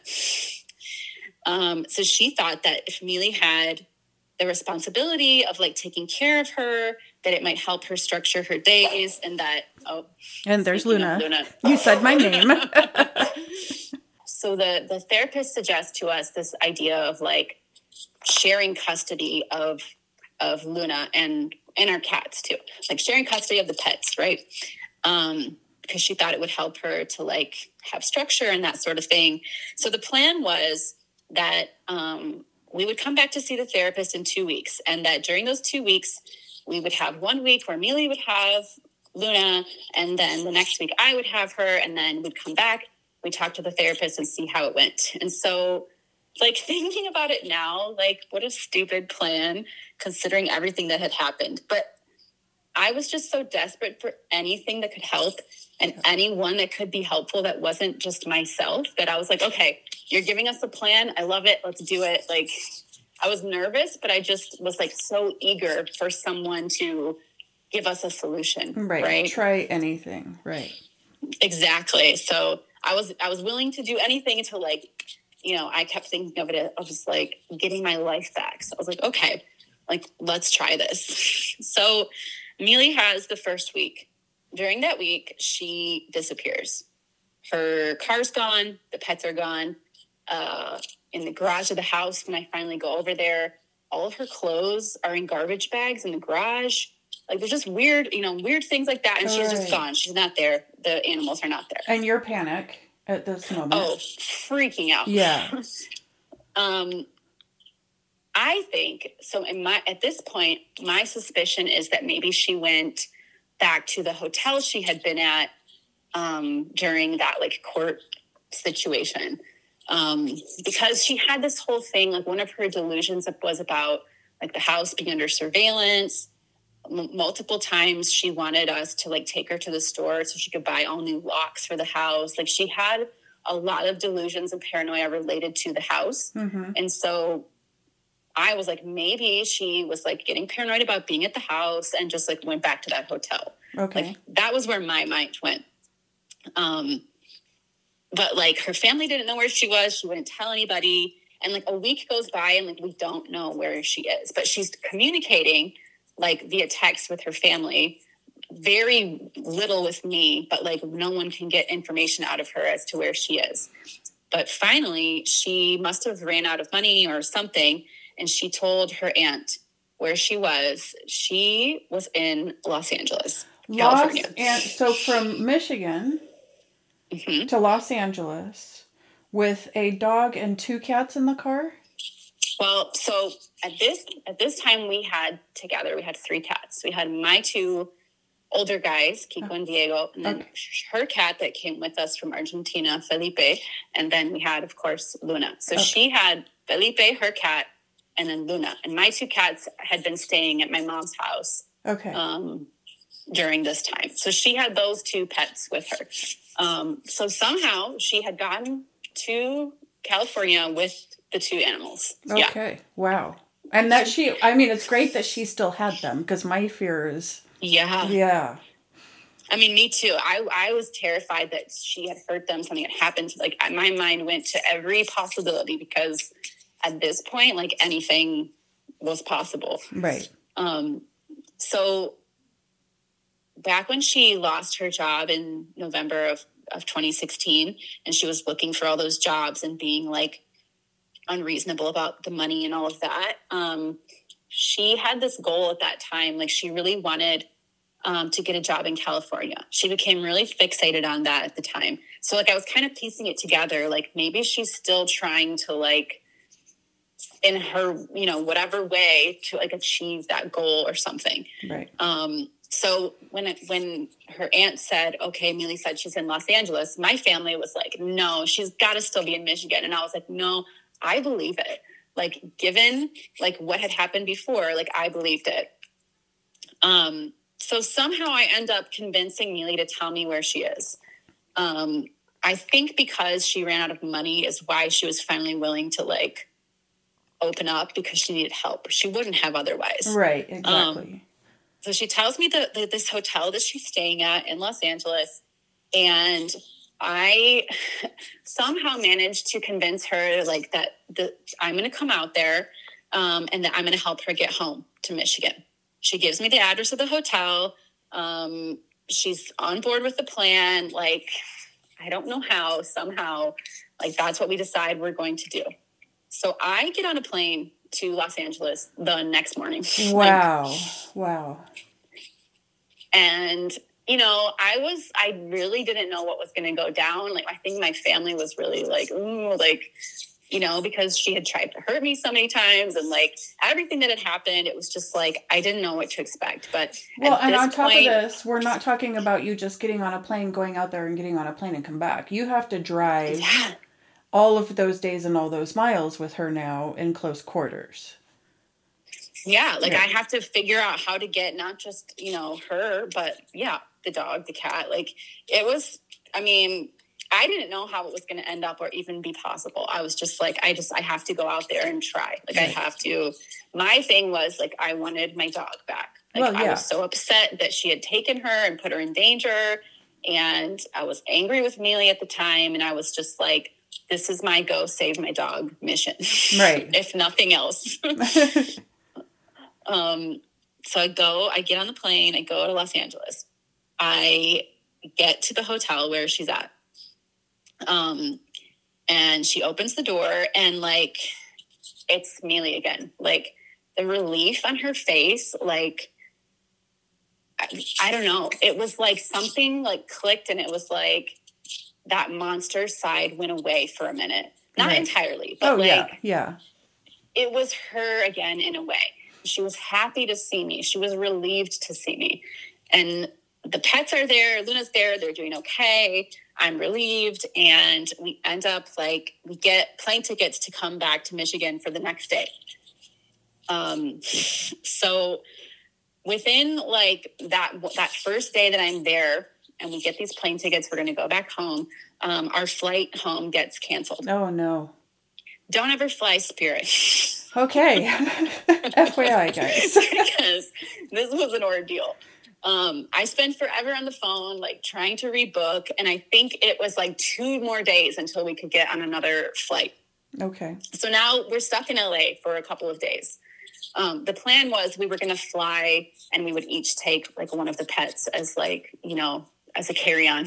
Yeah. basically. Right. Um, but now we have a few more days, you know, to like kill time until we can do that. Um, but Mealy wasn't being aggressive and she wasn't like making her usual threats.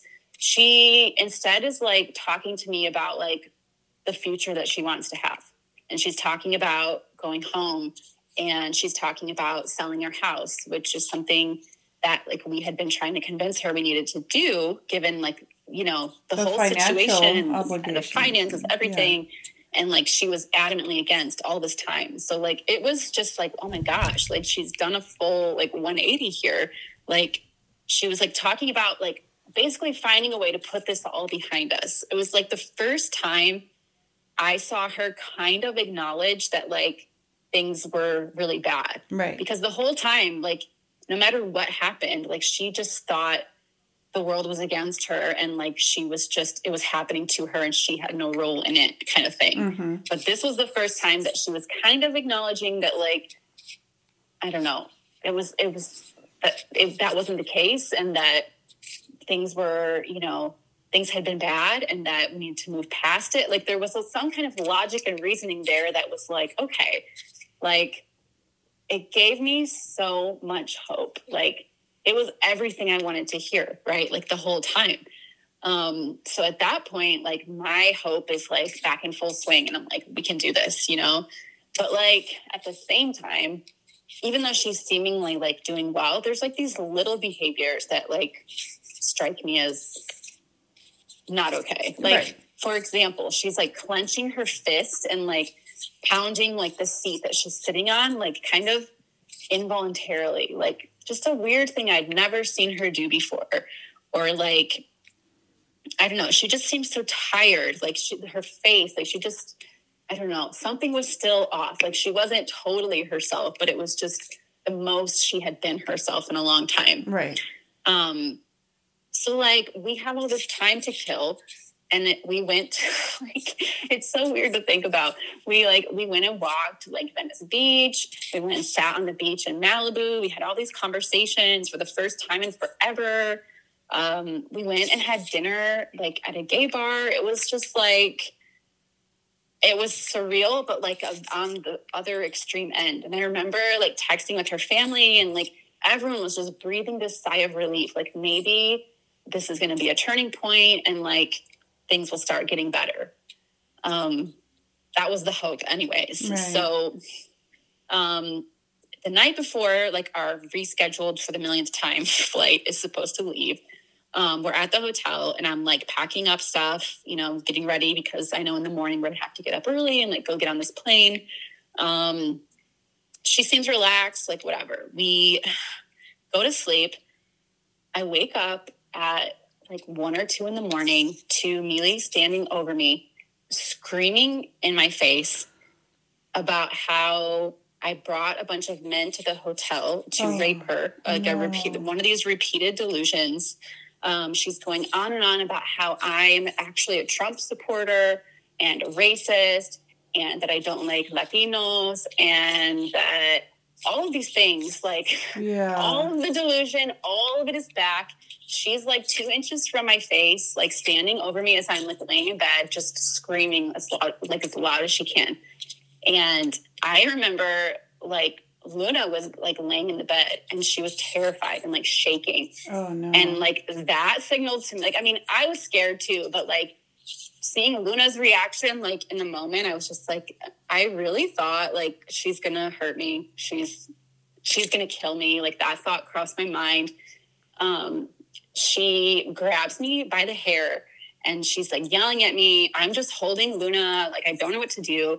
And she like all she lets go of me and she storms off and she goes outside to have a cigarette and she tells me i'm calling the police as soon as she went outside so this hotel was kind of like an apartment like it had a private entrance. So like when you go outside you're on this like terrace that has like stairs out to the street. Okay. kind of like like an apartment motel kind of style. Right. so she goes out there to smoke and i like i didn't even think about it. I just was in full like i don't know automatic mode. I jumped up i ran i closed the door and i locked it so that she couldn't get back in i frantically ran around the hotel room packing up the last few things i thought i might need getting like luna's food her leash i grabbed my suitcase i grabbed my dog and i literally like bust open that door and like make a run for it. Yeah. Running for the vehicle. Run down the stairs, run into the street, like get away from her as quick as I can because in my mind, she's going to have that cigarette come back in and then like whatever she was planning to do was going to continue. I don't Right. know. So I just instinctively was like, I need to get out. And so I get out to the street. And of course, she had called the police to tell them all her delusions about what she thought I had done. Um, so the police like stop and talk to me for a little bit. For the thousandth time, I have to explain everything that's going on. Um, the police actually are surprisingly like understanding. They wait for me to get like an Uber to go like to another hotel. Um, they go to talk with Mealy about I don't know what. Um, I end up like Ubering around Los Angeles to different hotels trying to find a place that will let me have my dog with me. Finally, find a place to stay. At this point, it's like four in the morning. Um, I guess Mealy like insisted that the, the police take her um, like to make a statement or something. I don't I don't remember what happened with that, but like she ended up being tied up talking to the police for a while. But I had already told them like, listen, like she's very ill. This is what's going on. so that like nothing ended up happening with the police in this instance, and they didn't take her to like a hospital or anything.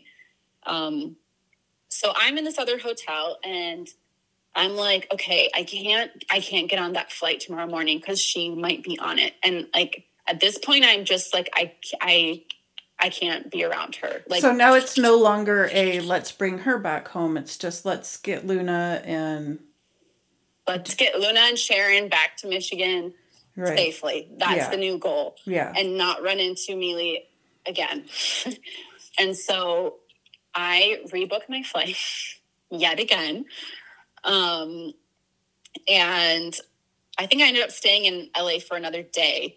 I was at that other hotel for like one or two nights. Anyways, I finally get on the plane with Luna. I make it back to Michigan. I don't see Mealy at the airport. I get back home. I'm relieved. Have my dog. Like that was, you know, at least that part of the mission was accomplished. right. Um, and I, I didn't know it at the time, but like that was actually the last time that I saw her in person. Oh wow. Um, so What a heartbreaking thought that that was, but it wasn't. I, it wasn't her. I mean, you keep pointing that out. It no, wasn't her. It wasn't. And the It fact really that you wasn't. recognize that that was the mental illness speaking and not her, which is Right. healthy for you to remember. So I, I'm I'm glad that you do that. Yeah, it took me a long time to be able to really separate the two because I would have all this these feelings of like anger and frustration and like in my mind that frustration was directed at Mealy, but I over time like learned to think of it as being upset with the illness because that wasn't her. Right. Like the real Mealy would never do any of those things. Like in her wildest dreams, like that was not her character. Like right. so yeah it, that and that is important and that's a really hard thing to remind yourself when you're in those moments because you're witnessing that person's actions or listening to what they're saying and like you know hearing the person you love like calling you these ugly names or like trying to hurt you like it's a hard thing for your brain to, and your emotions to process so it's helpful to separate it that way but it's not easy Right. that's for sure Absolutely. So the that was the last time you saw her. Did you speak with her again after that? oh yes Okay. so that's the last time I saw her in person. But then, um, you know, kind of here's kind of like the, I guess, beginning of the end of the story. So I'm back in Michigan. She's still in California. She didn't get on that flight that next day either. I don't know why or what she did or if she tried, but for whatever reason, she didn't. Um, but she ends up getting on some other flight and getting back to Michigan a few days after I did. At this point, her car had been parked at the Detroit airport for weeks because she was in California for like a week before we even knew where she was. And then by the time, you know, I went out there, got home, she got home, it had been like a couple weeks. Um, so her car had been at the airport for weeks. Her family told me that she made it back to Michigan and they were like asking me, please, if I could go like get her car. And I was like, that's going to cost hundreds of dollars. Like, no. um, I told them I wasn't willing to do that and that, you know, they really wanted me to go and like check on her. And I said, no, I can't. Like, you know, I told them everything that happened, but like I was their lifeline, right? I'm like the only person they have, but I, I had to tell them, no, I couldn't go check on her. Um, You have to maintain your own personal safety at that point. Yeah. And it, you know, up until then, I hadn't, you know, I was risking my safety over and over again. But that incident in California, like, really opened my eyes to like how bad it could get. And so from that point, I, I started going into more of a self preservation mode for sure. Right. Um, so, you know, I told him no. I also found out that um, she had left her luggage at the airport. I don't know if she got off the plane and just left it there or it got lost or something, but her luggage was there at the airport, but she didn't get it. All of her medication was in that luggage. Okay. Um, so now she's roaming around not properly medicated. So she doesn't have her meds. support. The airport, the airport will not let anyone but her retrieve her suitcase, despite me and I think my stepdad trying to like call and reason with the airline and people at the airport. They refused. They said only Mealy could go and get her suitcase, even though like they have no idea how impossible of a task that actually was. So that's a problem. Um, so we're trying to figure out what to do with that. The next day, I get a phone call from a number in Ohio, and I answer it, and it's Mealy, and she's calling me from a police station in the middle of nowhere, Ohio. Oh no. She tells me um, that she's been arrested and that she's in a jail there. And between talking to her and the police and getting my hands on the police report, talking to her family, we like pieced together what happened. She, so when I said I wouldn't go get her car and when I couldn't get her luggage, I guess she decided to, to go to the airport in Detroit herself. I don't know what her intention was. I, I assume it was to go get her car and her luggage, but I, she didn't have a means for doing that either. Um, so I don't know. But instead of doing any of that, she instead somehow managed to steal a car that was parked outside of the airport. Oh, And, wow. And she just, and she had her cat with her, the Okay. one that she had taken to California and brought back. She still had him with her. I don't know why. Um, and she just started driving with no plan, no destination. So, like here, there's this major freeway called I 75 that you can take from Michigan all the way to Florida if you wanted to. And so she got on that highway and just started driving south, you know, down to Ohio. I don't, she had no plan, no nothing. The police pulled her over on the highway. Uh, she was driving 98 miles per hour Oh, in this stolen car. So they took her to jail. They took her cat to a shelter. And so we we've pieced together that like this is the new situation that we have to deal with. So the next day my mom and I drive down to Ohio where she is. We go to the shelter to rescue her cat and then we go to the jail and like I I could not I could not go in there. I Yeah. couldn't do it. So my mom went inside. She talks to the staff there about like the whole medication problem and how, you know, basically we need to figure this out. She needs to get her medicine, the suitcase, whatever. Somehow my mom works it out with like the people at the jail and I don't know to get Mealy her medicine. So at least that piece is like getting resolved. But meantime, Mealy is facing felony charges for stealing the car. Right. So all my fears with like the domestic violence case and her being deported, it's like, well, now, like this You- is a felony now. Like, Yeah, there's no I just mean, sending somebody back home to. there's no way to wiggle out of this one, Right. right? So they put like a, I forget how much it was, something like three or five thousand dollar, uh, what do you call it, bond hmm to get her out of jail. Right. So her family and I have like these long discussions, and we make the really difficult decision not to bail her out. Right. Um, I mean, at this point, like I said, no one, no one could stay with her. As she kicked everybody out or would get angry, uh, like, and at, at this point, I really felt like I believed that left to her own devices, the next thing that was going to happen would be that she hurt someone or herself, Exactly. or kill someone or herself. Right. Um, none of her family was, you know, here in the U.S. at that time. So we just thought, you know what, at, at least in this environment, as terrible as it is, like she can't, that out of control behavior can't happen. Right. Right.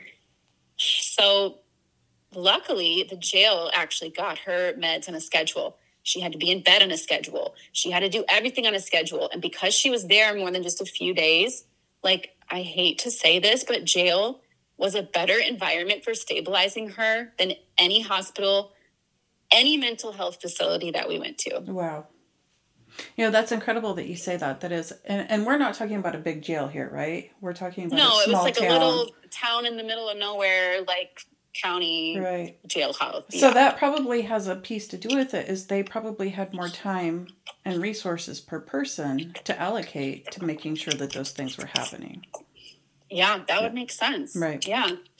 And it was the structure of it, you know, which at the the psychiatric facility that she was admitted to a few times, like that was supposed to be the idea, but like I don't know what was different, but it, it became clear that being in jail like gave her that stable structure that kind of like what her therapist had said before, like she needed structure to her day. She needed routine to like help her. Right. Um, so in some ways, like you- I saw some improvement in her behaviors and things being there.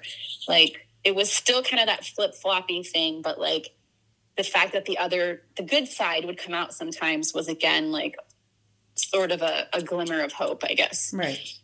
Um, And you're talking over the phone and yeah. So really at that point, like I become her connection to the outside world. So like I would put money in her account so she could have phone calls.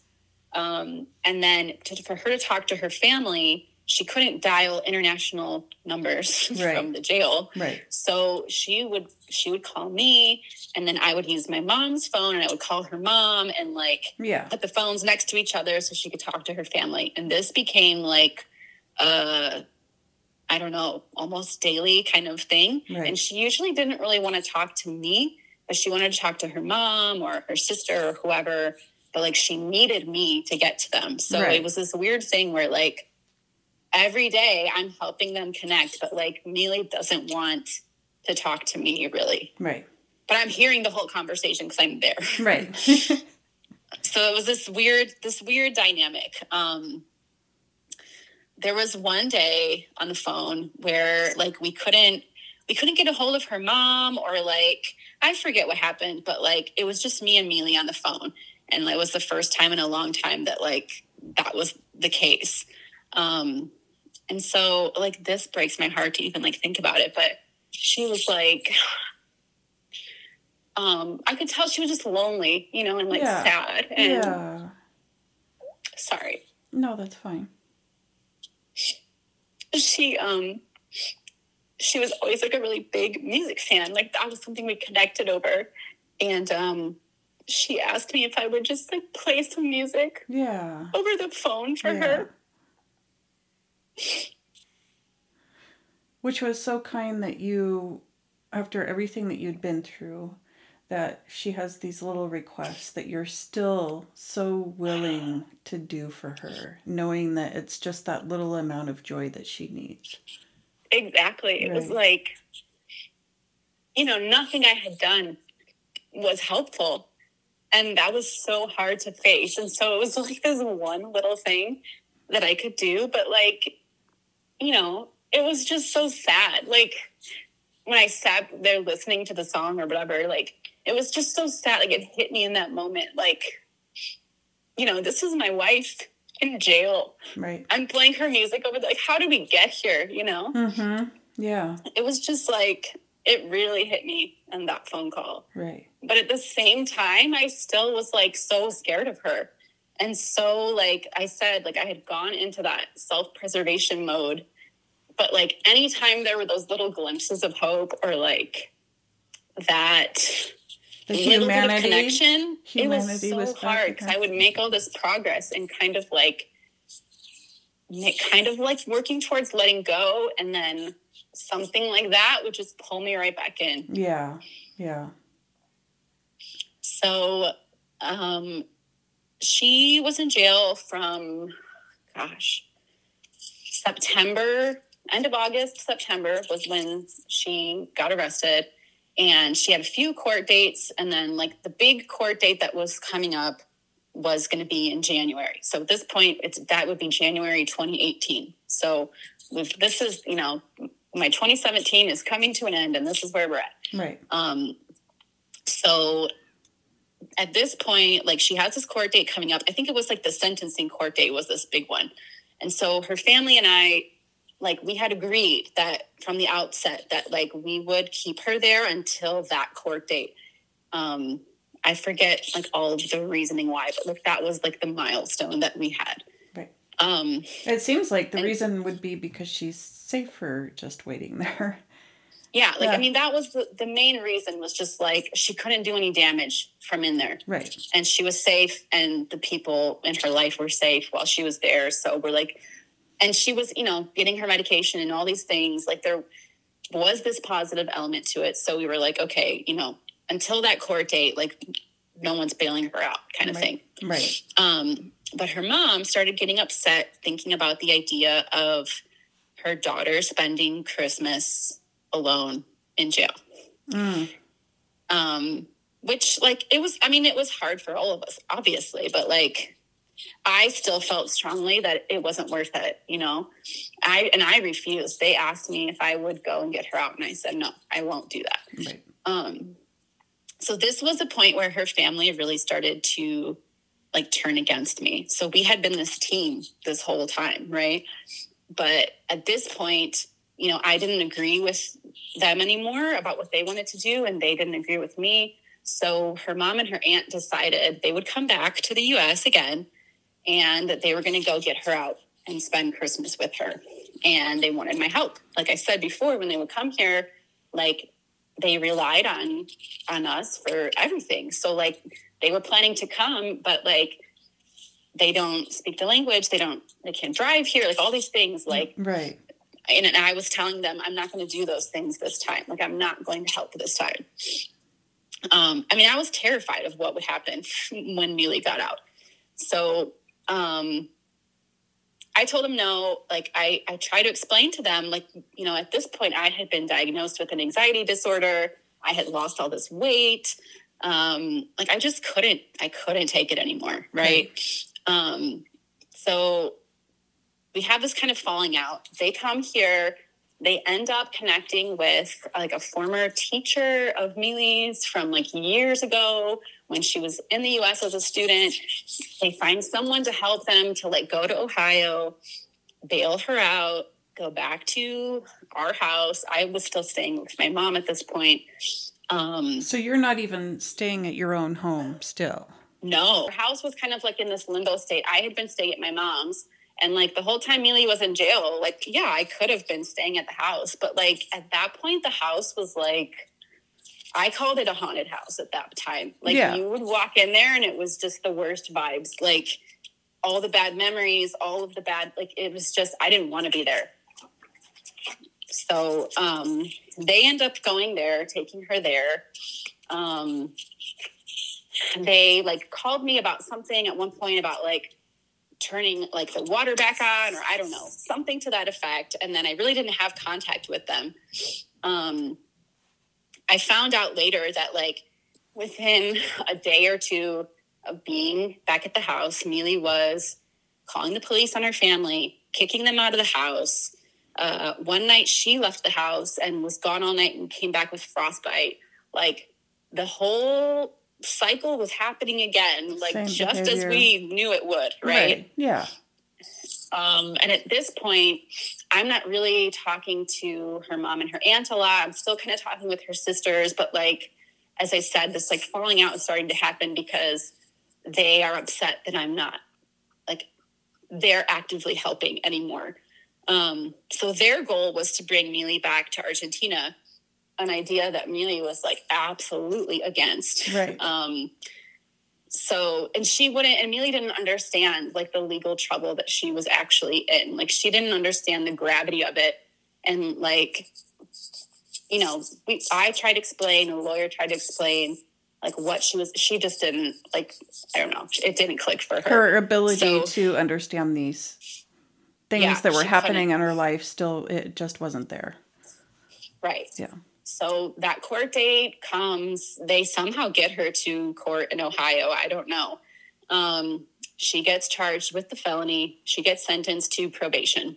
Okay. And so I'm expecting, you know, like the the criminal justice system and like ICE don't have a direct connection, but the way like the world was at that time, I was just waiting for, you know, that line to get drawn and for her to end up at like a detention center or something like that. But I'm actually also kind of like thinking that her being deported might not be the worst thing. So part of the reason that me and her family want her to get back to Argentina is because their mental health system is very different.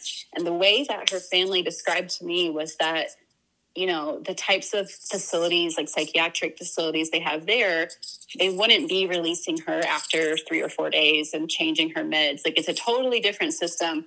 They thought she would have a better experience. And I was convinced of it, barely knowing anything about it, just because of the horrible experience that we had had here. Right. Um, so like everybody starts to kind of coalesce around this idea of like getting Mealy back home to Argentina is the best plan, even though we're not really like a team anymore like before. Um, so Mealy's sister is like telling me that like, no, we're gonna get her back to Argentina. It's gonna be fine. Um, at some point around this time, her mom um, completely turns on me. I she sent me all these text messages one day, and basically she blamed me for everything that happened the whole time. Right. This this was the woman that like, you know, I felt like she was like, you know, my like teammate through all of this. And we went through all these difficult things together and we were like I, it was it was really sad and hurtful to like have her turn her back on me like that because I felt like she knew that wasn't true. I mean, Right. obviously that wasn't true. I wasn't responsible for everything that happened, but she was so, you know, I know she probably had a lot that she was going through, but She was Yeah, hitting so a breaking point herself and and probably Yes. was just lashing out because of that. yeah. So when she started blaming me for everything, that's when I really started to lose touch with the family.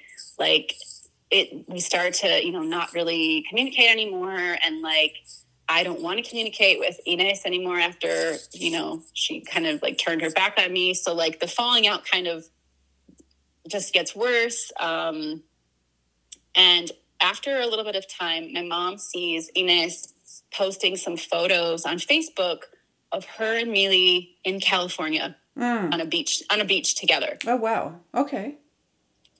So at this point, I just kind of stopped trying to keep up with what's going on with them. Like Mealy and I haven't spoken. We're not like on speaking terms.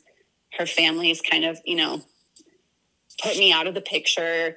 I see that Ines and Mealy are in California. I'm like, what is happening? Like, so at this point, I'm just like, I I need some peace. Like, I need to let go, and I kind of step away from the situation. And so this is like early in 2018, and from for a long time, I didn't hear anything from any of them. Mm-hmm. Like, I don't know. I didn't know what ended up happening. I didn't know if she ever went to Argentina, if she stayed in California, if she came back to Michigan. I had no idea. Um, and so, you know, after like a year or so of like just no communication, I was trying to like look into like like how could we get divorced like how could i cut the ties like i was trying to heal and like be okay for me at that point. point and the more i was trying to heal the more i wanted like less to do with all of everything that had happened Right. um, but I didn't know where she was, you know. And I would go sometimes, like over the years, I would go into like that the court docket from the court in Ohio and like look for clues because that was the only place I could get information. Like her family blocked everyone in my family on social media Oh wow. at one point, like lost all connection to them. Um, and so it it just kind of things kind of faded away and like that was it. And I heard nothing. It was just like no updates, no info. I stopped looking for information, didn't want to know anything. So from early 2018 until August of last year. And my mom called me and she told me that Mealy's sister, Juliana, the one that had come here um, and was like trying to help and everything, um, she had messaged my mom on Facebook saying that Mealy passed away. Hmm. So my mom calls and tells me this, and I immediately just burst into tears, which Right. it was such a strange feeling because I had spent all of this time grieving her. You know, to me, she had been dead, she had been gone Right. because that person that I fell in love with like didn't exist anymore. So it was this really weird feeling to grapple with of like, you know, okay, now she's really gone. Um, they told me that, uh, or they told my mom that it was a heart attack and that was it. They didn't Right. share any other information, where she was, any other details of what happened. Um, I ended up at this point reaching out to them for the first time in all those years. Um, and they send me pretty much the exact same message, like no additional info. They don't even like attempt to engage in conversation with me, anything beyond just like that short little story. So I I didn't know what to believe, honestly. Like part of me was like, is this even true? You know? Because given everything that had gone down, it was like anything could be possible. Um It could I didn't know also be at that think. point, is it her pretending to be her sister online and sending the message? Right. Yeah, it you be don't know it could be believe. absolutely anything. And Right. so I decided that I I would try to get a copy of her death certificate because I thought I can't really trust information from her family, you know, after all of this. And now that they, we really don't speak and they're clearly not open to sharing anything more than that. So I thought, you know, a death certificate will tell me at least something, right? Right. So I decided to start with the like vital records office in Los Angeles because thinking about that last Facebook picture that we saw and that's where they were and everything that happened with California before, I thought like if she was in the US, like that's probably where she was. Okay. And they had the record. They found it. It- wow. it so was- the first real. place that you looked, the first place. and I couldn't believe that like those pieces came together. I really expected it like my search for this to go nowhere. I had to jump through a bunch of hoops, but I was finally able to get it.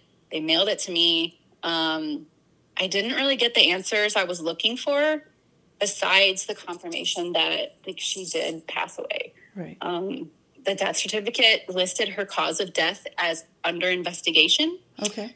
Um, it also listed a different name that she was going by. I just I'll never know what ha- what her life was like from like 2018 to 2021. And I just like I don't know, I just felt like it was such a weird combination of feelings of like grief but also like in some ways a little bit of relief almost, but mostly just feeling so sad that like this was the story of her life and that that wild trajectory that she got on never ended.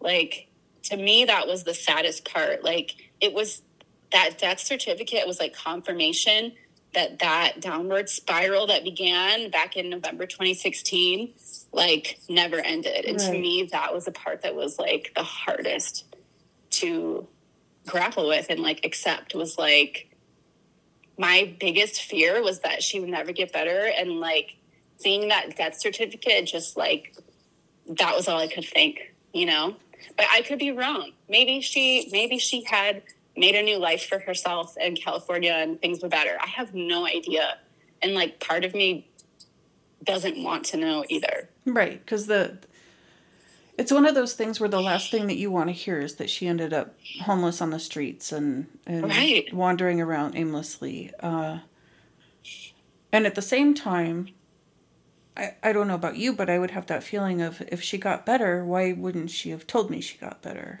Um, yeah but there's two I, sides. I don't to believe it. I can't believe that she got better. Like, Right. I don't.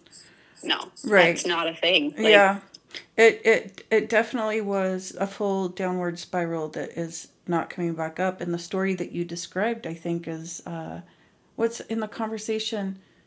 So much that you hear in social media and in the news of where we have these holes in our mental health healthcare system, where Yeah. these folks who just need the help and stability are just tossed back out just go back into the system and tossed back out again and treated like Right. criminals as you said uh, Exactly. And it's like the it's it's almost like once someone shows up in the system, whether it be the hospital system, the legal system, as mentally ill, the person they were before that doesn't matter. And to me, that was the thing that like you know, I, how I was saying how I was constantly having to retell the story and trying to get people to understand that like this is not who she is. It's like that's the part that like is missing. It's like once people show up in the system as being mentally ill, then like they're put in that box of like, oh, they're just crazy, they're psycho, like, oh, like I'm scared of them, like they're gonna become a murderer. Like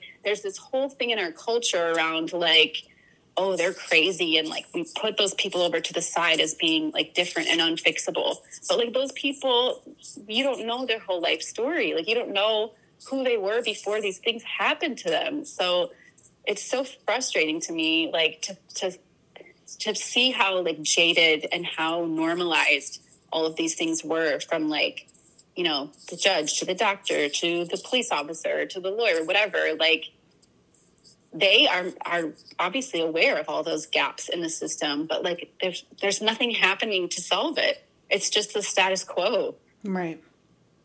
Right. Yeah and that's uh just huge unfortunate circumstance that we have also for those who are trying to provide health care for them and hitting these walls of where they are working they don't have the resources available. And the system that they're working with is not a resource that they signed up for, to work for. Um, right. I could imagine how frustrating that would be to become a mental health professional and find out that you're very limited on what you can do. Yeah that you can't be effective and you can't actually help. And like i said you know like that her longtime therapist and psychiatrist like at, at some point kind of had to i don't want to say give up on us but like they couldn't help us anymore what is a pump pal well, I'm glad you asked. It is a glove that has a magnet in it so you can stick it inside the door of your gas tank. You can stick your hand right in there, pull the pump, not touch a thing. Keep your hands nice and clean, spick and span. And guess what? It is made from the silicone that you can clean when you get home and you can keep it sanitized and you don't have to worry about touching all the muck and bringing it home. So get your pump pal. All you have to do is go to the link in this episode, click on it, get yours today, get one for your friends, get one for your family. Everybody needs this thing. Be safe, be clean, and get your pump pal. Going back through your journey, lessons learned or advice for those who are going through something similar?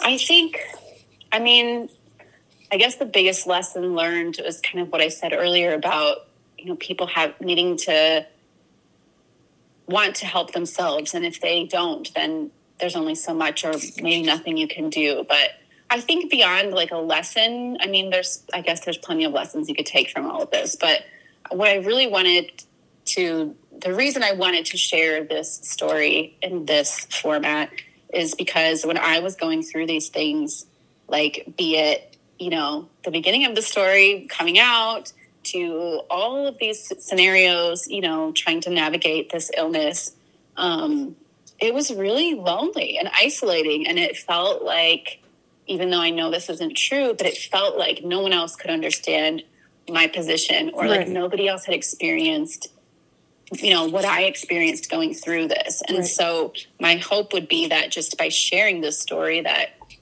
someone who's experiencing something similar can just know that like this is a tragic thing that can happen but it, you know it's not unique to you it's it's it's not just you who's experiencing these things and having to face these challenges like you're not alone. And i i feel like had i had that kind of connection or like heard a similar story or anything during that time like it would have at least brought me a little bit of relief. And any little bit of relief in a situation like this like you'll take any little drop of it that you can. So like that's that's the reason i wanted to talk about this was to with the hope of maybe providing just that little momentary relief to somebody who is going through a similar struggle. Right. And that is important to know that you have a community of people who yeah. are going through something similar um, and even a network to reach out to. I think that's something that uh, you seem to have been more willing to start to share. And I think TikTok may be another outlet for you on that in order to get a community and support. And this is something that um, clearly has affected you for years and oh, probably gosh, will yeah. for years. oh yeah. yeah. And being able to talk about it and open up about it, um, I can tell that your demeanor about everything has changed and feeling free to discuss it. So know that that's um, something that could help somebody else out there. Yeah, I mean, like so many times, like while this was happening or shortly after, like I would talk to like my sisters about it and like I remember my sister joking, like, you can make a movie out of this someday. Like, this story is so wild. Like, you couldn't make this up, you know? And like, there was part of me that always felt like I needed to share this, but I didn't, I didn't know like how I would do it or like when I would do it. Like it was so difficult to speak about before. Mm-hmm. And like, I feel like now I'm, I mean, I, I still cry about it. I still get sad thinking about her. And, but it's not, it's not like before. I'm not in that like panic state anymore. Like I, enough time has passed that like I can reflect and, and think it through. And so like, yeah, just thank you for letting me do that and and have this platform to hopefully help other people to to connect a little bit. Oh, absolutely. Well, thank you for sharing your story. I know it is something that was it took you time to to come out and have the courage to do that. And yeah. the importance that it will have to other people is is going to be tremendous. So thank you so much. Yeah, thank you. Thank you. For episode ideas or to place an ad on this podcast, please email lesbianspeaking at gmail.com. If you'd like to support this podcast, as you should, please go to Patreon forward slash lesbian speaking, or you can find lesbian speaking on Venmo. And guess what, folks? I now have a merchandise line you can check out. I have all of these links in this episode's description. Make sure to check back next time, give me some stars, give me some comments, share it with all the peoples, and I thank you all for your support. Have a great and wonderful day, evening, good morning, good night. Bye.